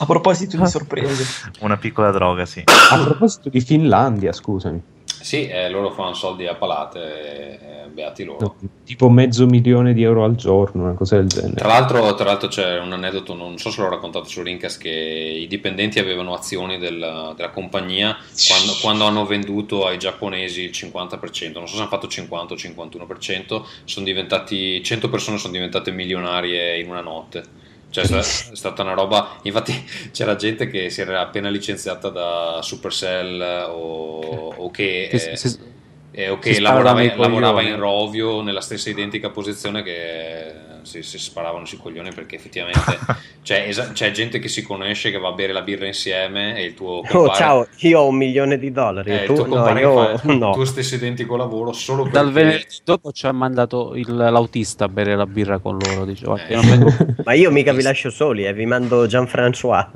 è stata, è stata un po' una, una notiziona qua diciamo così va bene Clash of Clans scelta interessante Claudio Eh, sorpreso direi dei Z, dei Z, perché più che un gioco di zombie è un esperimento sociologico.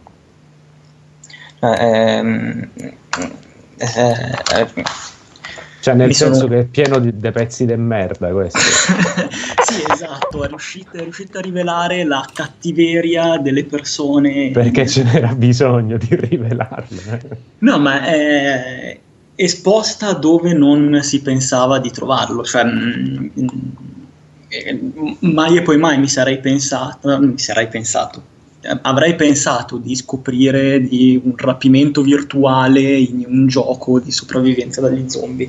Eh, ha innestato delle meccaniche che probabilmente sono andate ben oltre quelle che mh, avevano Sì, in mente. guardatevi i video delle rapine su YouTube che sono abbastanza buffi questi. La gente che rapina altre persone, tipo li lascia in mutande, queste cose La qua. gente che rapinano. Va bene. ehm, Sì. Alessandro?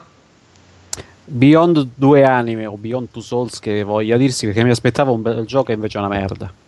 Quindi Sono ta- stato so- so- sorpreso in negativo di questo, sorpreso in positivo l'incontro in The Last of Us con un certo mammifero di, di cui non diciamo altro. Oh, che bello. Quel, quel momento lì che è uno dei momenti più belli della storia del videogioco, diciamo.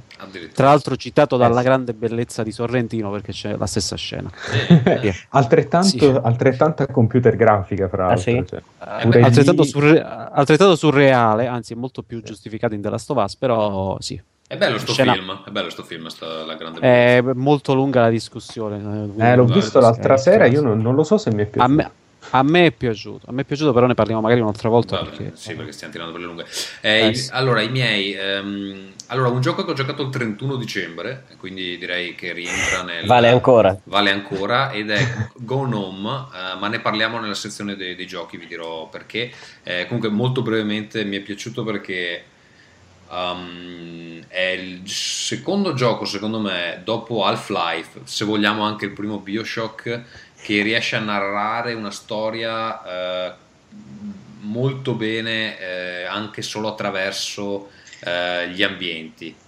E, e l'ambiente di gioco di Gone Home non è eh, semplicemente un- uno spazio in cui muoversi, ma eh, un, um, non saprei nemmeno come definirlo, un- Una casa. è una casa che racconta la storia delle persone che ci, ci abitavano e la racconta molto bene, poi ne parliamo meglio. Se devo parlare di un gioco che ha un po' più di gameplay, a me è piaciuto molto DMC, eh, Devil May Cry, che ritengo essere uno di quei giochi ingiustamente ehm, bastonato per delle ragioni ridicole che si possono riassumere con Dante non aveva i capelli bianchi. Purtroppo Ninja Theory ha preso un'altra bastonata per quanto riguarda le vendite adesso è andata a finire a fare giochi per ehm, smartphone e secondo me è un grandissimo peccato perché era uno studio super talentuoso, non, non credo che tornerà a fare giochi per console ed è tutta colpa vostra, fottuti bastardi.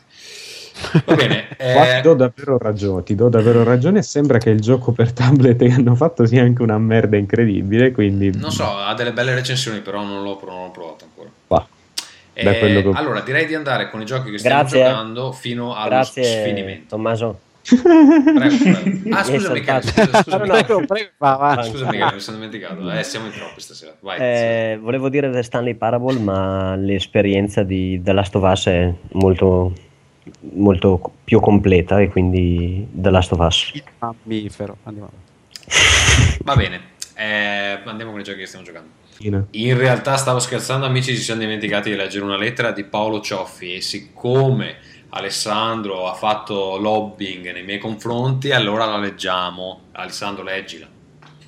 Ciao ragazzi, in questi giorni che è uscita le nuove console ripensavo al tanto temuto monito che alcuni andavano spargendo, per cui i giochi mobile avrebbero pian piano ucciso le console casalinghe e tutti quanti saremmo finiti a piangere sui marciapiedi e ad andare a Santiago di Compostela a chiedere il ritorno degli amati FPS ambientati in guerre inutili. Invece, osservando l'andamento molto positivo delle nuove console, nonostante l'assenza di titoli particolarmente interessanti, non credete che sia successo il contrario? Mi immagino gente che compra smartphone e che pensano siano videogiochi e che pensano che i videogiochi siano dei giocattoli con attaccato uno schermo sopra e che però si trovano a provarne dei giochi per sfizio e pian piano scocca un interesse che a livello mondiale può aver di fatto aumentato questa volta davvero non come quando il successo del, G- del Wii gettò fumo negli occhi al riguardo, la fetta di persone interessate alle console. Solo Wii U è rimasto fottuto, non all'altezza dell'ambizione delle luccicanti PS4 ed Xbox One, che rischiano quasi di diventare oggetti di tendenza. Fantascienza a pensarci anni fa. PS per Alessandro, so che potrei dire una cosa orribile, ma siccome ho visto che esce il film di questo certo Capitan Harlock, puoi spiegare a me, povero essere inferiore, che sia questo personaggio? È uno Ai, ai, ai. Mamma spazio. mia. Eh, la prima volta che l'ho sentito nominare è stato nell'articolo sul, del- sul trailer sul tuo blog. Capitan Harlock è un personaggio bellissimo e assolutamente romantico, un pirata dello spazio che se ne fotte del governo guidato da un nano che è Silvio Berlusconi vent'anni prima. E- Però la sua storia è poi stata rinarrata cambiando di volta in volta, cioè era lo stesso personaggio però raccontato in modi diversi, una sorta di finto prequel e poi in altre serie, compreso questo film che fa cagare, quindi non te lo andare a vedere e fai prima. Dite a Ferruccio che il mio rispetto verso di lui è aumentato a dismisura quando ho capito che col cognome che ha avrà sempre almeno 5 persone che gli chiedono un favore. Fermati, fermati che Ah. c'è, uno, almeno Alessandro, c'è, c'è un c'è- disturbo tipo Sì, è il momen- simpatico mo- racconto davanti al fuoco. Esatto, è, è il momento, è il momento È il momento stacco e attacca È il momento Transformer, non so perché succede sempre. Mi sentite? sì, sì, sembra uno Sì, sketch. arri- che arrivati viene- alle due eh, arrivate alle due ore di trasmissione la cuffia si rompe le palle. Fantastico Eh, perché sovraccarico ormai di è- sfiga. È, già successo 4-5 volte. Sì, no, che- ogni, vo- ogni volta, ci stavo pensando anche oggi, ogni volta succede. Allora, dove siamo arrivati? A Capitan Harlock che non se lo deve andare a guardare. Post, post No, c'era il battutone sul mio Ah, nome. Dite a Ferruccio che il mio rispetto verso di lui è aumentato a dismisura quando ho capito che col cognome che ha avrà almeno 5 persone che chiedono un favore. Ah, ah. è stato anche gentile perché con, il tuo cognome hanno, fatto, hanno speso battute ben La, la prima volta che qualcuno fa una battuta sul mio cognome. Grande. Grazie, Non è e mai andate. Brooklyn Paolo. E quanto al contenuto dell'email, Paolo, non lo so, non credo io sinceramente che i giochi, la gente che gioca sul, sul telefonino poi si- sia spinta per questo a andarsi a comprare la console. Penso che siano rimasti due, pubblici, due, due tipi di pubblico ben distinti, cioè chi gioca su console o sul giochino per iOS da 70 centesimi non ce lo vedo andare a spendere 400 euro per una PS4 o 500 per un Xbox One. Eh, Guardi, guardi i giochi del 3DS, con il 3DS Ah. cosa costa e con le cartucce cosa costa. Adesso hanno, hanno un iPhone anche i bambini di, di 7 anni perché dovrebbero vendere tutte quelle console. A chi le vendono? Ok, se nessuno ha altro possiamo passare ai giochi giocati che Tommaso ti sta Eh, innervosendo. No, no, mi sto addormentando più che altro. Eh, Luca e Claudio avete qualcosa da commentare su questa cosa? No, io sinceramente no. Diciamo che io comunque condivido l'idea che i due pubblici secondo me sono molto separati. Non ho mai sentito uno che, che dice oh che bello sto gioco su iPad e quasi quasi esco mi vado a prendere Sì, una PS4. dal gioco, dal gioco dei puffi non passi alla PS4. Ma no, ma neanche il gioco dei puffi, cioè ci sono dei giochi accettabili eh, su iPad, solo che, che giochi a quello No, basta. dicevo il gioco dei puffi perché ha venduto uno sproposito, cioè ha venduto uno sproposito, era gratuito ma ha fatto guadagnare un sacco di soldi il gioco, il free to play dei, dei puffi, quindi... Neanche mai sentito parlare, ma tu ne sai e Ma quindi... come no, è famoso il gioco dei puffi, è quello che i genitori poi si ritrovavano i 700 euro sulla carta di crediti perché i figli... Eh, vabbè, scusami se non conosco il gioco dei puffi. Eh. che cazzo Era ti devo dire? Va bene, allora andiamo con i giochi che stiamo giocando.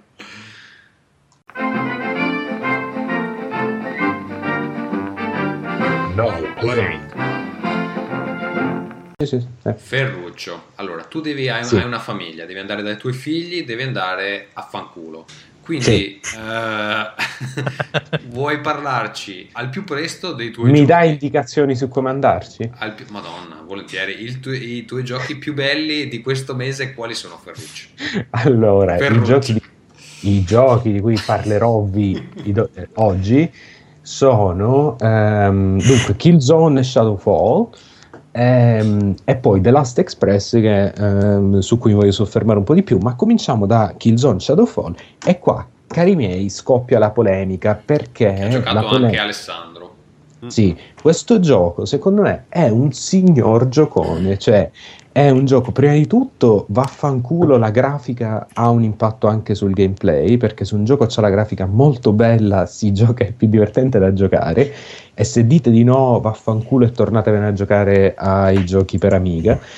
Ehm, e seconda cosa, il, eh, mi piace un sacco il fatto che nel single player se si gioca a modalità hard, come dovreste fare se sapete come si tiene un pad in mano, eh, il fatto che ci sia il eh, l'AUL, cioè mh, questa specie di robottino che ti permette di creare un, eh, uno Drone. scudo, insomma, sì, un drone, insomma, eh, dà effettivamente un sacco di spessore strategico al gioco e il gioco stesso mi piace il fatto che non sia ehm, basato su eh, momenti, come si chiamano? I, mm, ah, i momenti, come si chiamano ragazzi? Eh, Set pieces. set pieces, che non siano set pieces del tipo non Sei lo so sull'elicottero di, di, di sì, esatto, ti abbattono l'elicottero, ma ci sono un sacco di momenti molto suggestivi d'atmosfera. Se vi piace la storia di Killzone e avete seguito il, eh, il mondo di Killzone, che è molto più bello di quanto quella merdaccia di Killzone 3 o, eh, o anche la trama un po', un po' scema di Killzone 2 lasciano pensare. È una- una- un mondo molto interessante. Molto, eh, di questo Killzone eh, Shadowfall, praticamente è un misto fra il muro di Berlino e la Palestina come, come tematiche, quindi è abbastanza interessante, più ambizioso di quanto eh, sia lecito supporre. Eh, tutte queste robe qui fanno sì che secondo me sia un gioco molto interessante. C'ha i suoi momenti di insomma, le, le robe un po' strane, i cali di ritmo paurosi. Insomma, in un paio di punti ci sono delle sequenze opinabili. Però è, secondo me è un, è un giocone. Io me, me lo sto godendo alla grande. Ehm, e l'hai finito questo, ancora? No, sono Ah, tipo all'ottavo capitolo, il nono capitolo, una cosa del genere. Ehm, tolto però il single player, la cosa di cui si, dovre- si dovrebbe parlare di più è il multiplayer, che io non capisco perché quando si parla di Call of Duty tutti giustamente dicono vabbè il single player sti cazzi, eh, il multiplayer è quello che effettivamente è eh, la, la- la parte più di valore. Anche in questo caso è vero, il multiplayer di Killzone, lo dico eh, seriamente, è probabilmente il mio eh, FPS online preferito di sempre. A me di solito piacciono quelli più tipo più Battlefield che Call of Duty, quindi mi piacciono quelli di solito un pochino più lenti, un pochino più tattici.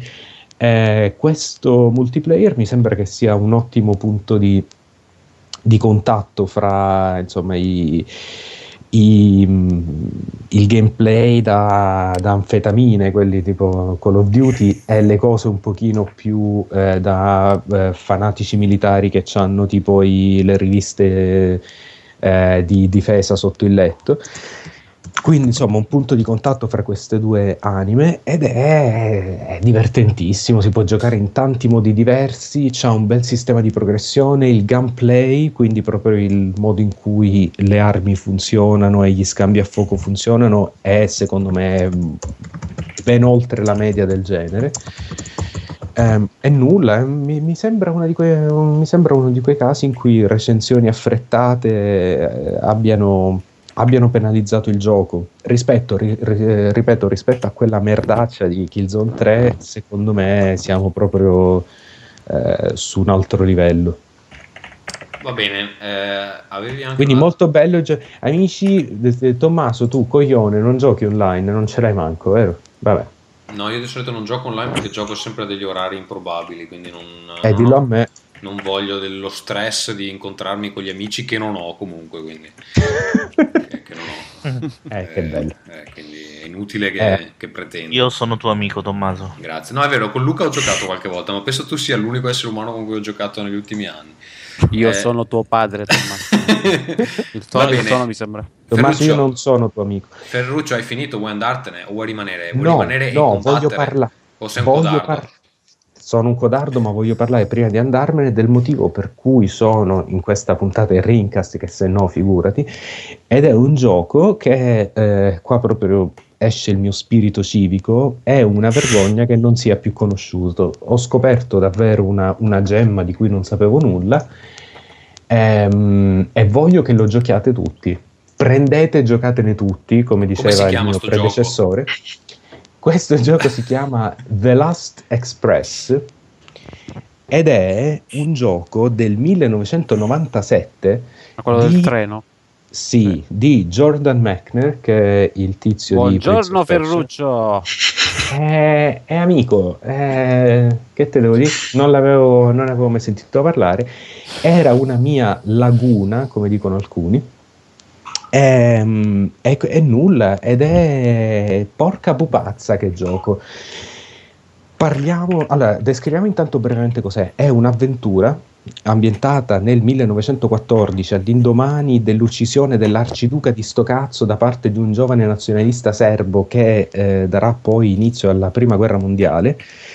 Eh, L'avventura si svolge a bordo dell'Oriente Express in uno dei suoi ultimi viaggi ed è quindi questo viaggio lungo l'Europa con un cast eh, Ferruccio, ma multinaz- scusami se ti interrompo. Tu stai davvero recensendo un gioco di 17 anni fa?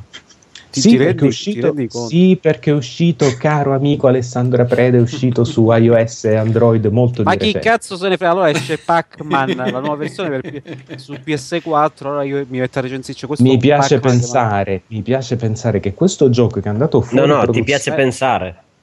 ma- È un gioco che è and- famoso, cazzo. è Il tizio che Dai, questo è un podcast dei videogiochi de sé. De sé. Quindi se non, sei, Esatto. se non sei un uomo de sé, vattene. Esatto. Ambedue, questo- sto dicendo tra sia l'altro- Ferruccio sia Alessandro. Da-. Fra l'altro questo gioco quando è uscito, quando è uscito è andato fuori produzione molto Subito. presto perché è fallita l'azienda che è il, E allora ci sarà un motivo o no, Ferruccio? È No, allora, eh, fate, eh, fa- pa- eh, eh, fate sempre voi comunisti che state lì e poi non mi fate parlare, Santoro dica qualcosa. No, ehm, Alessandro Apreda che ricordiamo ha parlato del gioco dei Cavalieri dello Zodiaco, È un gioco nuovo dei Cavalieri dello Zodiaco Ciccio. una Wallera tanta, una E che Wallera. cazzo c'entra? Un gioco del 2013. Ragazzi, abbiamo Allora perso metto a parlare 10 di Tribe. Allora, prossima puntata, puntata intera su Tribe. Fanculo, su Monkey Island 2. Eh, perché l'ho scoperto adesso. Eh. È un po' allora, allora, dai, ragazzi, non calma. perdiamo tempo, non perdiamo tempo, ragazzi. Cosa è successo con- su sto arciduca del cazzo volante? È morto Tommaso, è È morto, nel è 1914. morto. Il protagonista è sul treno. Cosa succede su sto treno? Succede sul treno che eh, quindi questi è pieno di personaggi da tutte le parti d'Europa che rappresentano un po' insomma, l'Europa del periodo ehm, con tutti i cambiamenti che c'erano. Eh, il protagonista si trova in mezzo a una serie di intrighi che sono a metà tipo fra il romanzo di Agatha Christie e Ma dai, su un treno, no? Incredibile. Eh, chiama vedi The. Last Express e c'è un'ambientazione. Ma guarda, te, non ci si crede proprio, cazzo. Eh no, allora è un E simulatore poi di su iOS è uscito nel 2012 questo. Di che cazzo stiamo parlando? Perché io sono puzzone, ho il tablet Android. Allora, uscito Alessandro, tre- se lo fai finire, magari finisce fra dieci Vai, minuti. vai. Se continui a interromperlo, ti stiamo un'altra Finisci. mezz'ora a parlare dell'Oriente Express. Una cosa interessante, amici, di questo gioco Mm? è che è un'avventura in cui però che praticamente simula il tempo reale. Quindi questo vuol dire che se voi siete nella carrozza tal dei tali e sentite una conversazione, la potete sentire solo perché siete lì in quel momento. Se non ci siete, ve la perdete. E questa, questa idea qui è ehm, usata molto, in maniera molto efficace in un sacco di eh, situazioni. Pensate appunto a una situazione di spionaggio in cui eh, le informazioni, quello che sapete conta. Ehm, e ad aggi- a dare insomma prestigio al tutto è il fatto che eh, visivamente il gioco è molto molto bello perché è fatto con il rotoscopio quindi hanno fatto fotografie e filmati e ci hanno disegnato sopra e quindi fa molto stile art deco no? come il periodo in questione quindi tutto molto bello, c'è il problema che come tutti i giochi per PC di quel periodo lì, questo tipo di avventure in cui ci sono gli scenari pre- pre-renderizzati, eh, il sistema tipo di movimento e l'interfaccia in genere è una merda incredibile perché ci sono le frecce, no? dovete andare, cioè tipo la freccia per spostarsi, per ruotare, e ognuna è tipo una diapositiva. Eh, quindi insomma si, si combatte un po' con questo sistema di controllo, però il gioco è così ambizioso, il- la trama così bella, i dialoghi così ben scritti che, che vi consiglio caldamente di giocarlo perché, perché piscia in testa alle robe di Telltale eh, odierne per dire. Amici, se trovate una macchina, In quanto a una macchina del tempo e tornate indietro 17 anni, questo gioco C'è sarà di- l'ultimo grido. C'è, di- c'è su Google Games, c'è su Steam e c'è su iOS e Android. Google Games che peraltro ha cambiato nome già dieci God. anni fa quando God. purtroppo tu non lo sai perché non essendo aggiornato sulle ultime uscite va bene Ehm, Claudio vuoi parlarci di qualcosa?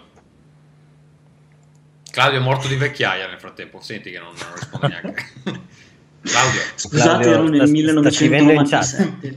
1997. Claudio eh, parlaci di qualcosa tu dai Eh, eh, io ho finito di recente Legend of Zelda A Link Between Worlds per eh, 3DS. di cui non abbiamo parlato quindi parlacene tu Eh, è una discreta svolta rispetto ai capitoli precedenti perché abbandona con eh, coraggio la canonica divisione, progressione obbligata per i dungeon, sbattendoti a un certo punto del gioco su una mappa libera in cui tutti i dungeon sono esplorabili a piacimento. Eh, non c'è più l- la classica progressione oggetto all'inizio del dungeon da utilizzare per, per gli enigmi e venirne fuori, ma si può acquistare o noleggiare l'oggetto in qualunque momento e portarselo con sé. Eh, eh, la differenza tra l'oggetto noleggiato e quello acquistato è che l'oggetto noleggiato una volta morto è perso e deve essere riacquistato all'esterno del dungeon. Io scusa, quindi- ho una- domanda su questa struttura. Sì. Ehm, la domanda è questa: ehm, cioè, comunque gli oggetti servono ancora per risolvere i puzzle? Oppure, Servono- oppure sono- i puzzle sono indipendenti dagli oggetti? Eh, ci sono dei, da- dei puzzle profondamente legati agli oggetti e non tutti gli oggetti sono indispensabili per completare il gioco. Ad esempio il boomerang mm, può tranquillamente essere lasciato in negozio e si può completare ugualmente l'avventura senza l'uso del boomerang. Altri sono indispensabili. Eh, all'esterno del dungeon c'è solitamente un'icona che lascia intendere quale oggetto servirà all'interno. Ma quindi, scusa, in pratica c'è la differenza rispetto a prima, è che prima ti davano l'oggetto all'interno del dungeon, adesso devi andartelo a prendere in negozio, cioè cosa è cambiato alla fine? Eh, è cambiato che i dungeon possono essere affrontati in qualunque sequenza uno voglia affrontarli. Cioè, prima c'era il dungeon dell'arco, il dungeon della torcia, mentre adesso puoi decidere in qualunque momento quale dungeon affrontare. Ma puoi trovarti all'interno di un dungeon che non hai l'oggetto giusto? O no, perché Eh, ci, sono le, ci sono le icone fuori? Sì, ma non superi l'enigma d'ingresso in sostanza. Ah, ok. Ok. Questa era la mia domanda, perché cioè, mi domandavo se effettivamente questo cambio era un cambio radicale ehm, degli oggetti o del- cioè nel modo in cui venivano utilizzati gli oggetti eh, oppure, oppure solo, solo una cosa di super- superficiale, diciamo così. Beh, abbastanza, credo che mh, sia mh, più radicale dal punto di vista del game design che dal punto di vista dell'utente, perché mh, porta a stravolgere completamente il concetto di difficoltà all'interno del gioco, cioè non c'è più un dungeon di partenza più facile e via via più complesso fino all'ultimo, ma eh, hanno tutti una difficoltà sparsa, diciamo. Ehm, un dungeon non è difficile di per sé, ma è difficile mm, a seconda del modo in cui ci si arriva, quindi con la quantità di cuori che si è raccolti in quel momento, con l'esperienza che si è fatta con gli altri puzzle in giro per la mappa. Mm, capito. Va bene, e per quanto riguarda le nuove abilità di Link, vanno a modificare notevolmente il, ehm, il mondo eh, di Link eh, a Link to the Past, no? che è lo stesso de- eh, a Link Between Worlds. Sì, eh, sostanzialmente introduce una nuova dimensione nel gioco. Link ha la capacità di diventare bidimensionale e aderire alle pareti ed è utilizzato principalmente in due modi. Ci sono dei, mh, dei puzzle che sono effettivamente disegnati intorno a, ha questa capacità ed è abbastanza chiaro nel momento in cui bisogna usare il potere di Link per venire a capo di un puzzle, mentre eh, l'abilità di Link può essere usata anche nel contesto della mappa per accedere a mm, aree altrimenti inaccessibili. E qua serve un po' più di ragionamento laterale perché si è portati a pensare ok, lì non posso andare perché non ho ancora l'oggetto, perché non ho ancora trovato quel qualcosa che mi consente di fare quello, mentre in realtà tante volte basta aderire alla parete, ad esempio, e passare dietro una pietra o passare dietro un ostacolo. Va bene, ehm, rispetto agli altri episodi di Zelda che hai giocato negli ultimi anni, eh, come lo posizioneresti? Mm, eh, forse non il più bello, ma il più rivoluzionario. Cioè, mostra davvero la volontà di andare oltre. So che mh, e sulla carta le differenze sembrano piccoline, li- limitate, ma mh, poi provandolo si, si- rivela davvero un'esperienza diversa rispetto al passato. mh, Meno legata a una progressione, una progressione imposta, ma decisamente più libera e credo che possa essere una sorta di esperimento verso il futuro Zelda per Wii U. mh, avevano accennato a una cosa simile quando ne avevano parlato mh, vedremo. prima di dimenticarsene. Io spero che l'ep- l'episodio per Wii U integri anche eh, le ottime idee di Phantom Hourglass, che questa cosa che si poteva scrivere sullo schermo eh, mostrava anche degli enigmi eh, veramente mh, eh, diversi rispetto a quelli eh, insomma, classici de- della serie. E a me erano piaciuti veramente, veramente molto. Eh, quel gioco lì c'ha solo un problema, che è quello che c'è un dungeon eh, quello del re mare, che si chiama in italiano, che bisogna rifare 5-6 volte, che È è una veramente rottura una, di una palle. rottura di coglioni. Però purtroppo al, a- al di là di quel dungeon lì, secondo me ha delle idee veramente ottime. Tra l'altro ce ne sono alcune che vanno a rivaleggiare con ehm, eh, alcune famose... eh, insomma, alcuni famosi trucchetti che Kojima usa in eh, Metal Gear Solid 1, eh, dove bisogna fare delle cose che al, al- al di fuori del- dello schermo di gioco per, per far pro- progredire il gioco, che secondo me sono veramente interessanti. Ehm, Alessandro, io eh, vedo che siamo in diversi ad aver finito Super Mario 3D World, quindi magari Amici, fa- scusate, vi Io farei interrompo qua parlare- per dire... No, io scusate, vi interromperei per dire che mi tolgo dai coglioni. Eh, Grande, finalmente. ecco. eh, cioè, Se vuoi parlare di Green Fandango, la prossima volta, dai, la prossima volta ci racconti Green Fandango che è appena uscito. Ma se tu c'è gente che ti chiede chi è Capitan Harlock, ma cosa... Sto scendendo, mica te l'ho chiesto io. Dai, Ferruccio, Vabbè. eh, dai. Ciao Ferruccio, ciao, ciao, buonanotte, piacere. buonanotte. Ciao. Ciao, ragazzi, Oh. è stato bello. Ciao, Ciao, ciao, ciao. Ferruccio. Ciao, Ferruccio. Eh, Gazzo, io farei parlare Michele perché vedo che deve andare via però. No, Ah, io vorrei, andare sì, via, vorrei parlare 5 minuti assieme a voi di eh, Super Mario 3D World. Ah, Perché, perfetto. eh, Ok. così ne parliamo tutti assieme. Allora, io eh, porto un, un, um, un gran ricordo perché è un gioco tipico da Natale. Ci ho giocato sotto Natale, mi sono dato da fare, nel senso che ci ho giocato tutte le ore delle feste di Natale ed è proprio l'atmosfera del, del gioco Nintendo che hai come regalo che ti porta il sorriso perché da eh, vabbè ogni volta sto, sto level design ti stupisce in ogni suo disegno Mm, ho notato però e, e qua cominciano i però su questo gioco il fatto che hanno sfruttato tantissimo il fatto di disegnare i livelli appesi appesi alla, alla, diciamo, alla superficie verticale come se gli fosse mancato una parte di ehm, di piattaforma 2D eh, normale, quindi hanno sfruttato molto questo e ha portato dei livelli ad avere una difficoltà eh, subito abbastanza alta, quindi era un gioco eh, particolarmente arduo. Ho eh, patito tantissimo la differenza, almeno all'inizio, tra quello che era un salto in più del Super Mario Galaxy 1 e 2 eh, qua invece è stato portato a qualcos'altro mh, in sviluppo verticale utilizzato molto molto molto meno. Nonostante fosse la caratteristica principale il costume da gatto eh, non è usato in ogni livello. Quando invece in Super Mario Galaxy 1 e 2 anche se magari non sarebbe servito a nulla tu potevi continuare a saltare con eh, la scossa del Wiimote. Questo ehm, ha cambiato il fatto che il, il fatto di portarsi dietro la campanella, che è il power up che ti porta dietro Mario Gatto, a volte fosse appunto inutile, quindi non aveva tutto questo senso. Quando invece nei livelli c'era, eh, sembrava che ci fosse un diretto collegamento tra, mia, tra il mio controller e la testa dei game designer, perché a memoria sapevo già che nei livelli con Mario Gatto eh, il timbro, che è questo eh, collectibles aggiuntivo per ogni livello, era già in automatico nelle- nella mia testa posizionato dove poi effettivamente era.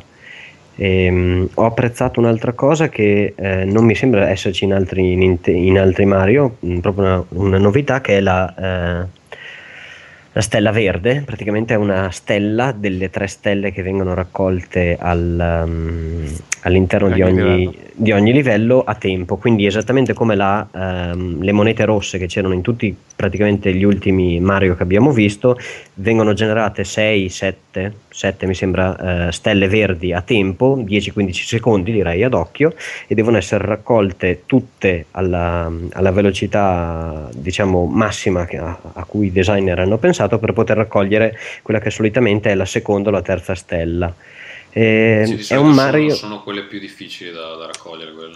Esatto, esatto, mentre la prima di solito è abbastanza visibile. Mm, un Mario pieno di buone idee, un Mario che come al solito mi ha lasciato con il, il- il sorriso e eh, non so se c'entra qualcosa, comunque i livelli dei fantasmi che da sempre erano stati eh, i miei diciamo non eh, odiati, però quelli che ero obbligato a fare per raccogliere tutti i collectibles o per curiosità, ma non erano quelli più eh, interessanti. Invece in questo Super Mario 3D World non so perché, ma erano stati disegnati molto bene come variazioni degli, ehm, degli altri livelli, ma ehm, in maniera molto intelligente, passando da eh, piattaforme che ruotano a piattaforme che si muovono lungo un percorso, quindi era mm, una specie di livello diciamo di guida, adesso non voglio tirare una bestemmia.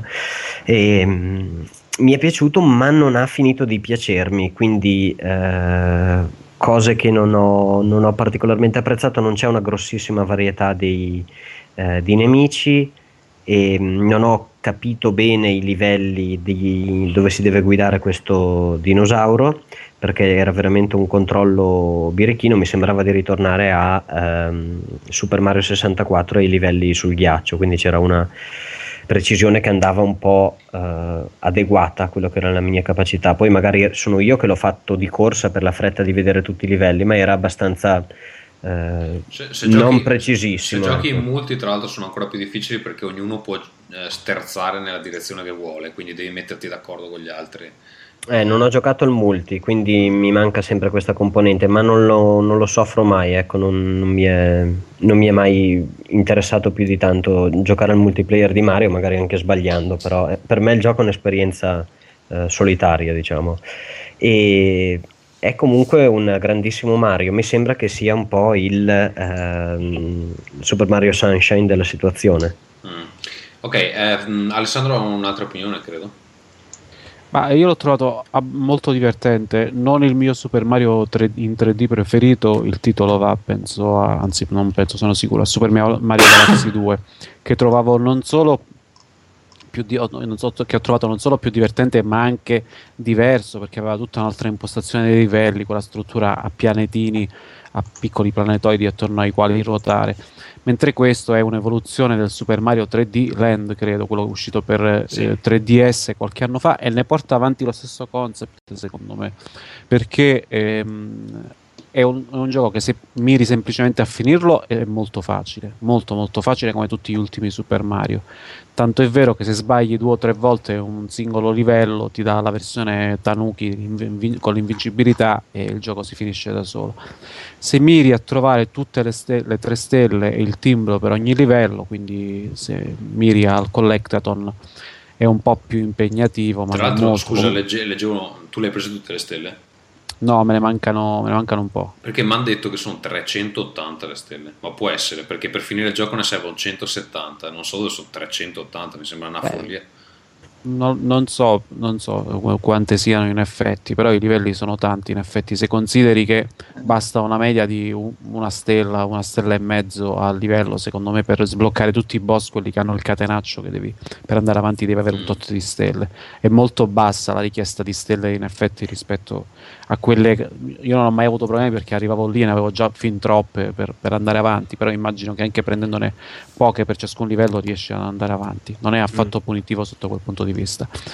E niente, il nuovo costume gatto è vero, eh, come dice Michele, che comunque sai bene dove andarlo a prendere. Vero è però anche, secondo me, che in alcuni livelli se non hai dietro il costume del gatto non riesci ad raggiungere tutti i collezionabili. Ho trovato molto fico l'ultimo livello con quella scalata continua in stile King Kong. ehm, era abbastanza divertente. Per il resto, sì, un, un bel gioco. Non un gioco eccezionale, però un bel gioco. Mi sono divertito a giocarlo. Cosa che non mi è successa con l'altro Super Mario perché la console che mi hanno regalato era quella con il bundle con New Super Mario Bros. eh, Wii U e, e Luigi, New Super Mario Luigi Wii U che un, un po' per limite mio perché tutti questi ultimi Mario in 2D che stanno uscendo dopo New, New Super Mario Bros per Wii eccetera non mi dicono molto non, non ne sono un grande appassionato quindi ci ho giocato poco e se vuoi continuo con gli altri giochi Wii U già che ci siamo eh, Eh, scusa Zom- se posso dire due cose sul Mario. ah vai vai scusa sì, vai. Ehm, allora, a me è piaciuto molto, lo ribadisco, secondo me il gioco di Natale, ehm, anche rispetto alle nuove console. Per quanto riguarda i difetti, eh, alcune cose che l'ho, l'ho finito ieri. e ho sbloccato, c'è un mondo extra, credo che addirittura i mondi extra siano due, poi non, non sono sicurissimo. Eh, comunque mi si è sbloccato il mondo extra, quello non l'ho ancora fatto. Ehm, allora, i vestiti, i vari vestitini che Mario può, può mettere, eh, non mi sono sembrati sempre interessanti da utilizzare. In particolare trovo molto banale quello col boomerang. Ehm, non, non mi, non mi sembra che aggiunga molto al, al gameplay. C'era già anche in Super Mario 3D Land. Eh, Mm. quello da gatto mi è piaciuto molto, effettivamente eh, ti dà la possibilità di scalare anche eh, i livelli in eh, direzione verticale.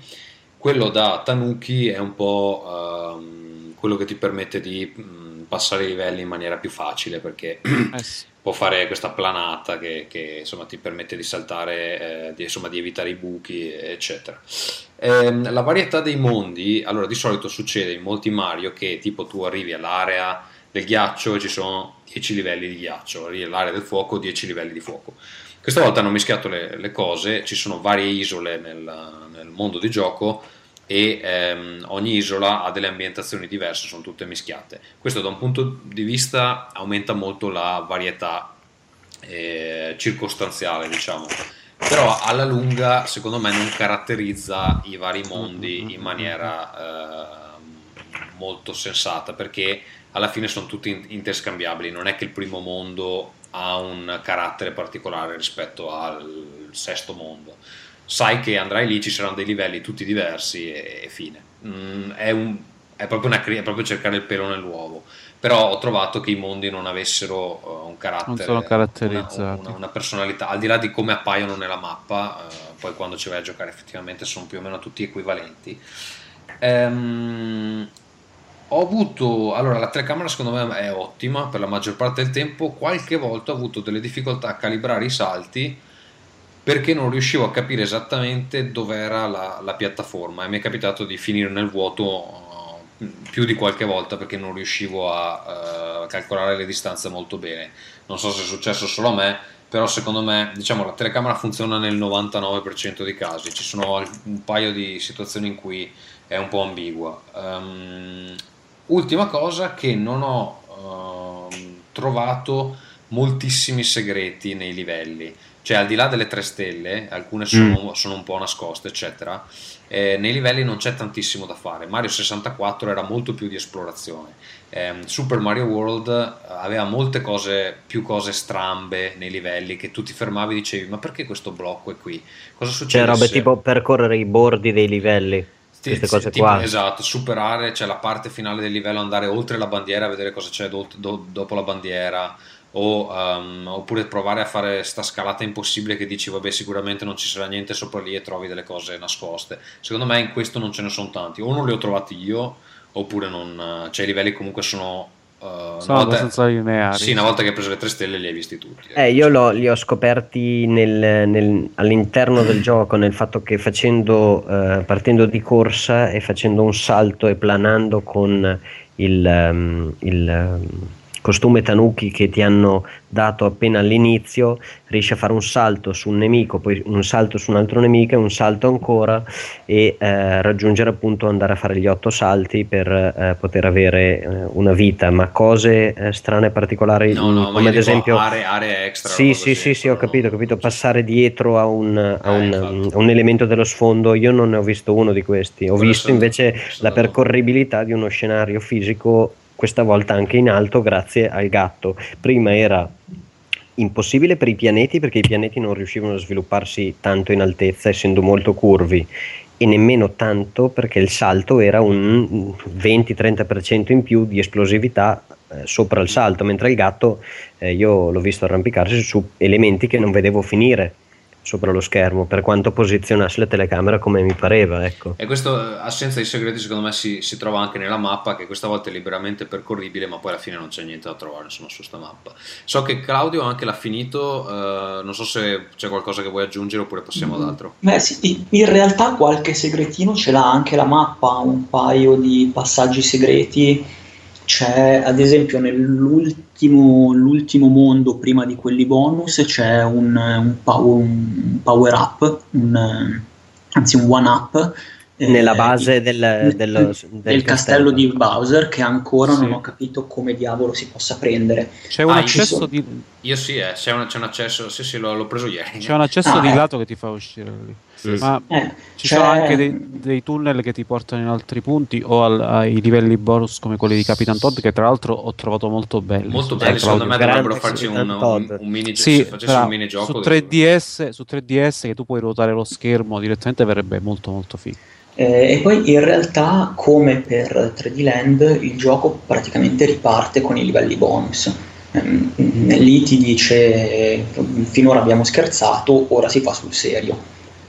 E quindi sono più difficili. Sì, esatto, la difficoltà ha un'impennata, mh, anche le, le idee sono molto più estreme nella realizzazione dei mondi. Ok, ma che poi sta cosa della difficoltà secondo me è una cazzata perché è facile se non prendi le stelle, ma se prendi tutte e tre le stelle su tutti i livelli, cioè col cazzo che è facile, no? c'è delle parti che non sono No, diventi- banali. Diventi Ecco. scemo. Eh, io le stelle eh, e i timbri li ho presi tutti nel- fino all'ultimo mondo ufficiale, quello di Bowser.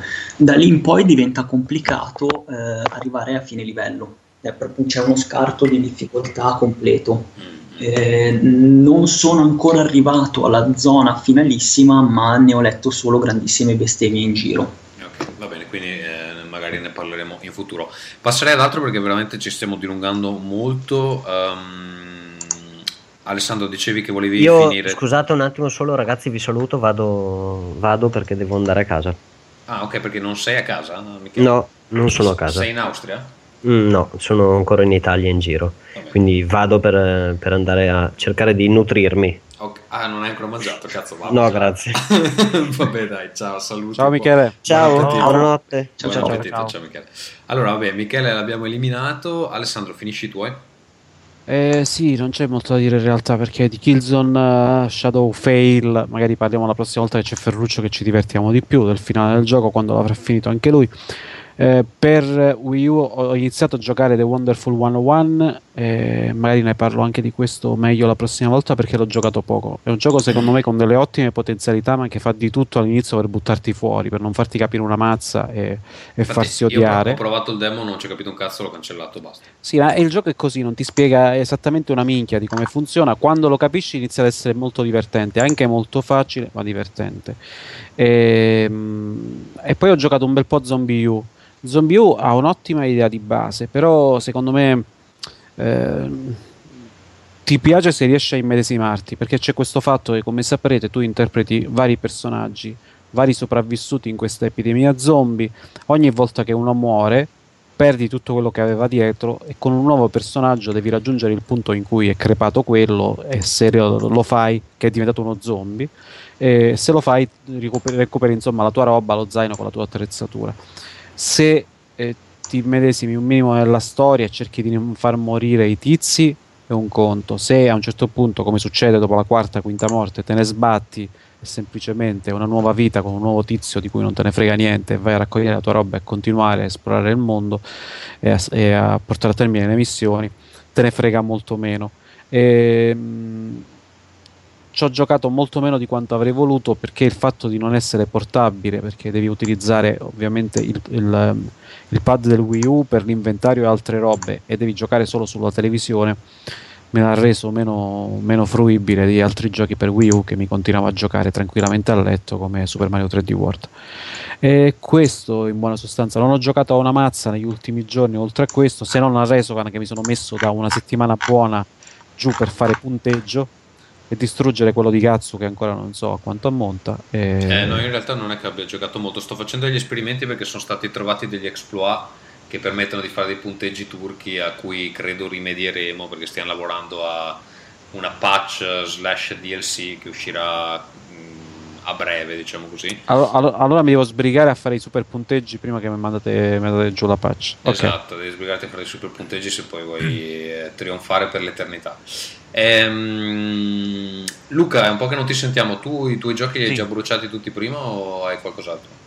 No, ce n'è un terzo che ho finito di recente ed è la campagna di Battlefield 4 che al contrario di Forza e di Rise eh, mi ha deluso parecchio. Io premetto che ho giocato solo la campagna, quindi eh, i puristi di Battlefield eh, magari lo comprano più che altro per il multiplayer. Però già nella campagna si notano dei difetti che mm, secondo me non possono essere cioè non possono passare so- non possono passare inosservati. Ok, vuoi parlarcene? E, mh, per esempio, il- graficamente il- la risoluzione è buona, anche se non a livello della PlayStation 4. Eh, c'è sicuramente un passo avanti rispetto alla generazione passata, ma le animazioni rimangono, rimangono quelle di sempre e le espressioni dei volti non hanno, non hanno niente di next gen. Il gioco oltretutto è, è parecchio buggato, si dice che Electronic Arts abbia spinto DICE a, a pubblicarlo in fretta e furia per contrastare Call of Duty. Mi sembra evidente a questo punto, visto che il multiplayer continua a non funzionare, e quindi ormai Sì, siamo, eh. siamo a due mesi da- dal lancio praticamente.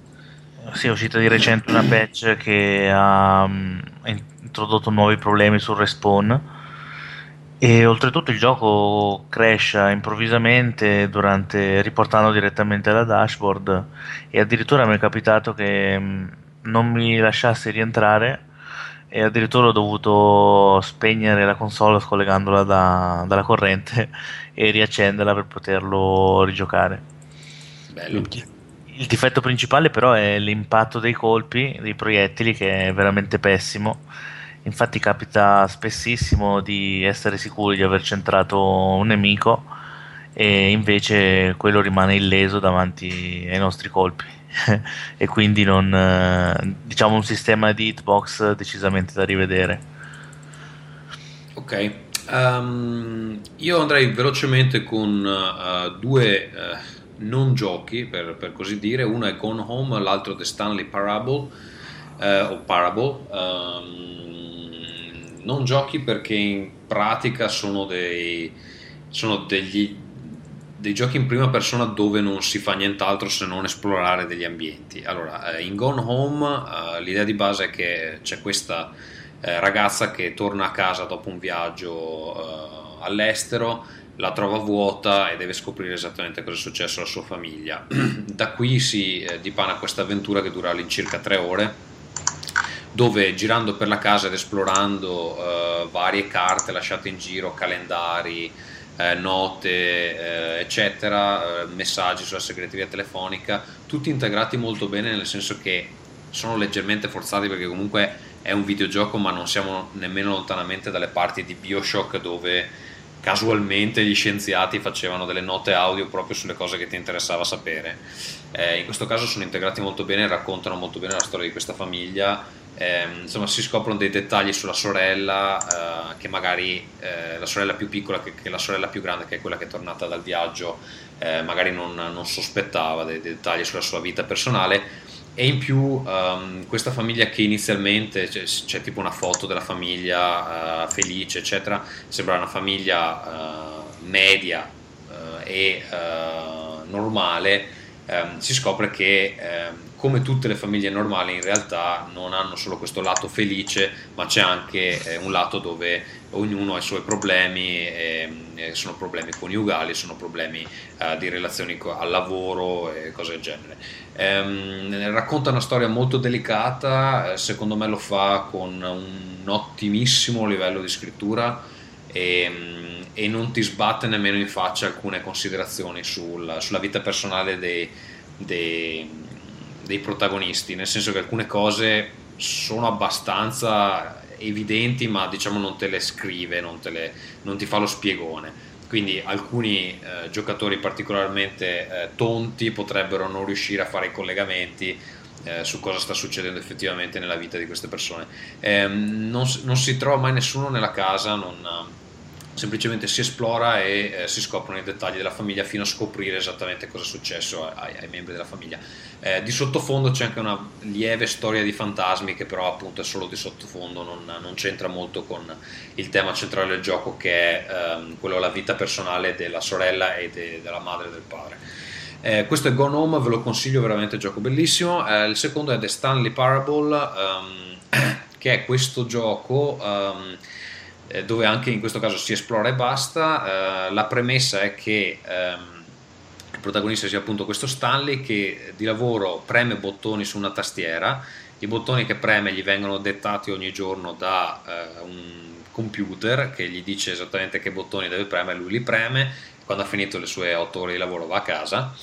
Ehm, e, e- e lui, anche lui arriva in ufficio e un giorno non c'è nessuno. Eh, cioè, stranamente che questi due giochi sono accomunati da questa premessa e quindi lui si alza e deve eh, scoprire che minchia è successo. In questo caso però c'è un narratore che ehm, racconta ehm, le vicende di Stanley e Stanley può obbedire a quello che il narratore dice o fare di testa sua. Ogni volta che eh, le cose non vanno come il narratore sta raccontando, la storia eh, si modifica. Ehm, è un esperimento molto interessante perché ehm, sostanzialmente ha a che fare con la, diciamo, il libero arbitrio del- dei videogiocatori e il libero arbitrio del, del protagonista. E mm, il gioco ha moltissimi finali e il gioco ricomincia più e più volte a seconda delle scelte che vengono fatte, ogni volta con delle- dei dettagli diversi. Mm, è inutile che vi sto a spiegare cosa succede, però è abbastanza divertente da vedere e succedono delle cose strambissime. Mm, È un po' costoso secondo me per la durata dell'esperienza perché dura due ore. E, mm, però ha diversi finali, ne ha 10-12 e mm, alcuni non li ho visti tutti, credo di averne visti 7-8.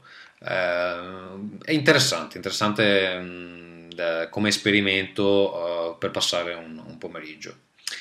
Ehm, basta ragazzi, mi pare che abbiamo detto tutto. Mm, ci siete ancora? Sì? Sì, sì. Ok, mi pare che abbiamo detto tutto, non so se ho dimenticato qualcuno. Claudio, tu hai finito i giochi di cui dovevi parlare, gli altri li avevi già Sì, nominati sì. prima. Direi che è abbastanza. Luca, abbiamo finito, va bene ragazzi, Sì, sì. allora eh, questa volta concludiamo con, con i giochi e mm, niente, abbiamo registrato quasi tre ore, direi che eh, per questa volta è, è tutto. Eh, quindi grazie per essere stati con noi, grazie Luca, Eh, dove ti trovano Luca? Prego. Ma eh, essenzialmente su playersmagazine.it e poi sto aprendo il nuovo sito a mio nome, però lo rivelerò in futuro. Ok, va bene, quindi eh, in caso lo, lo retweeteremo. Ehm, Claudio invece dove possono trovarti?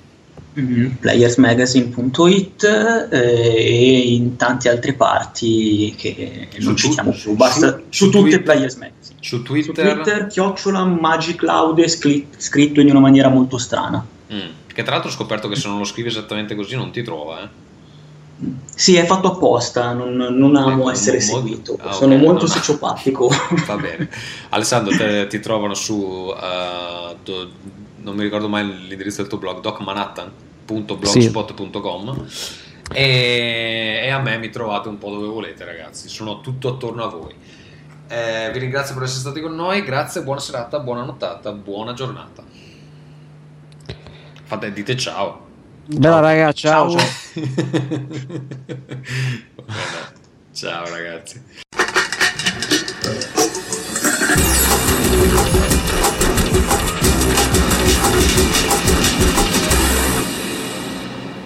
Anche questa volta siamo arrivati ai titoli di coda. Eh, potete inviarci le email a rincast.gmail.com. Tutti gli aggiornamenti del podcast li trovate sul blog www.rincast.it. Da lì ci potete ascoltare in streaming e ovviamente scaricare l'MP3 dell'episodio. Su Twitter ci potete seguire a www.twitter.com slash rincast. Invece su Facebook, iTunes e G ci trovate con eh, parola chiave Rincast. Per questa volta è tutto, quindi alla prossima. Greencast.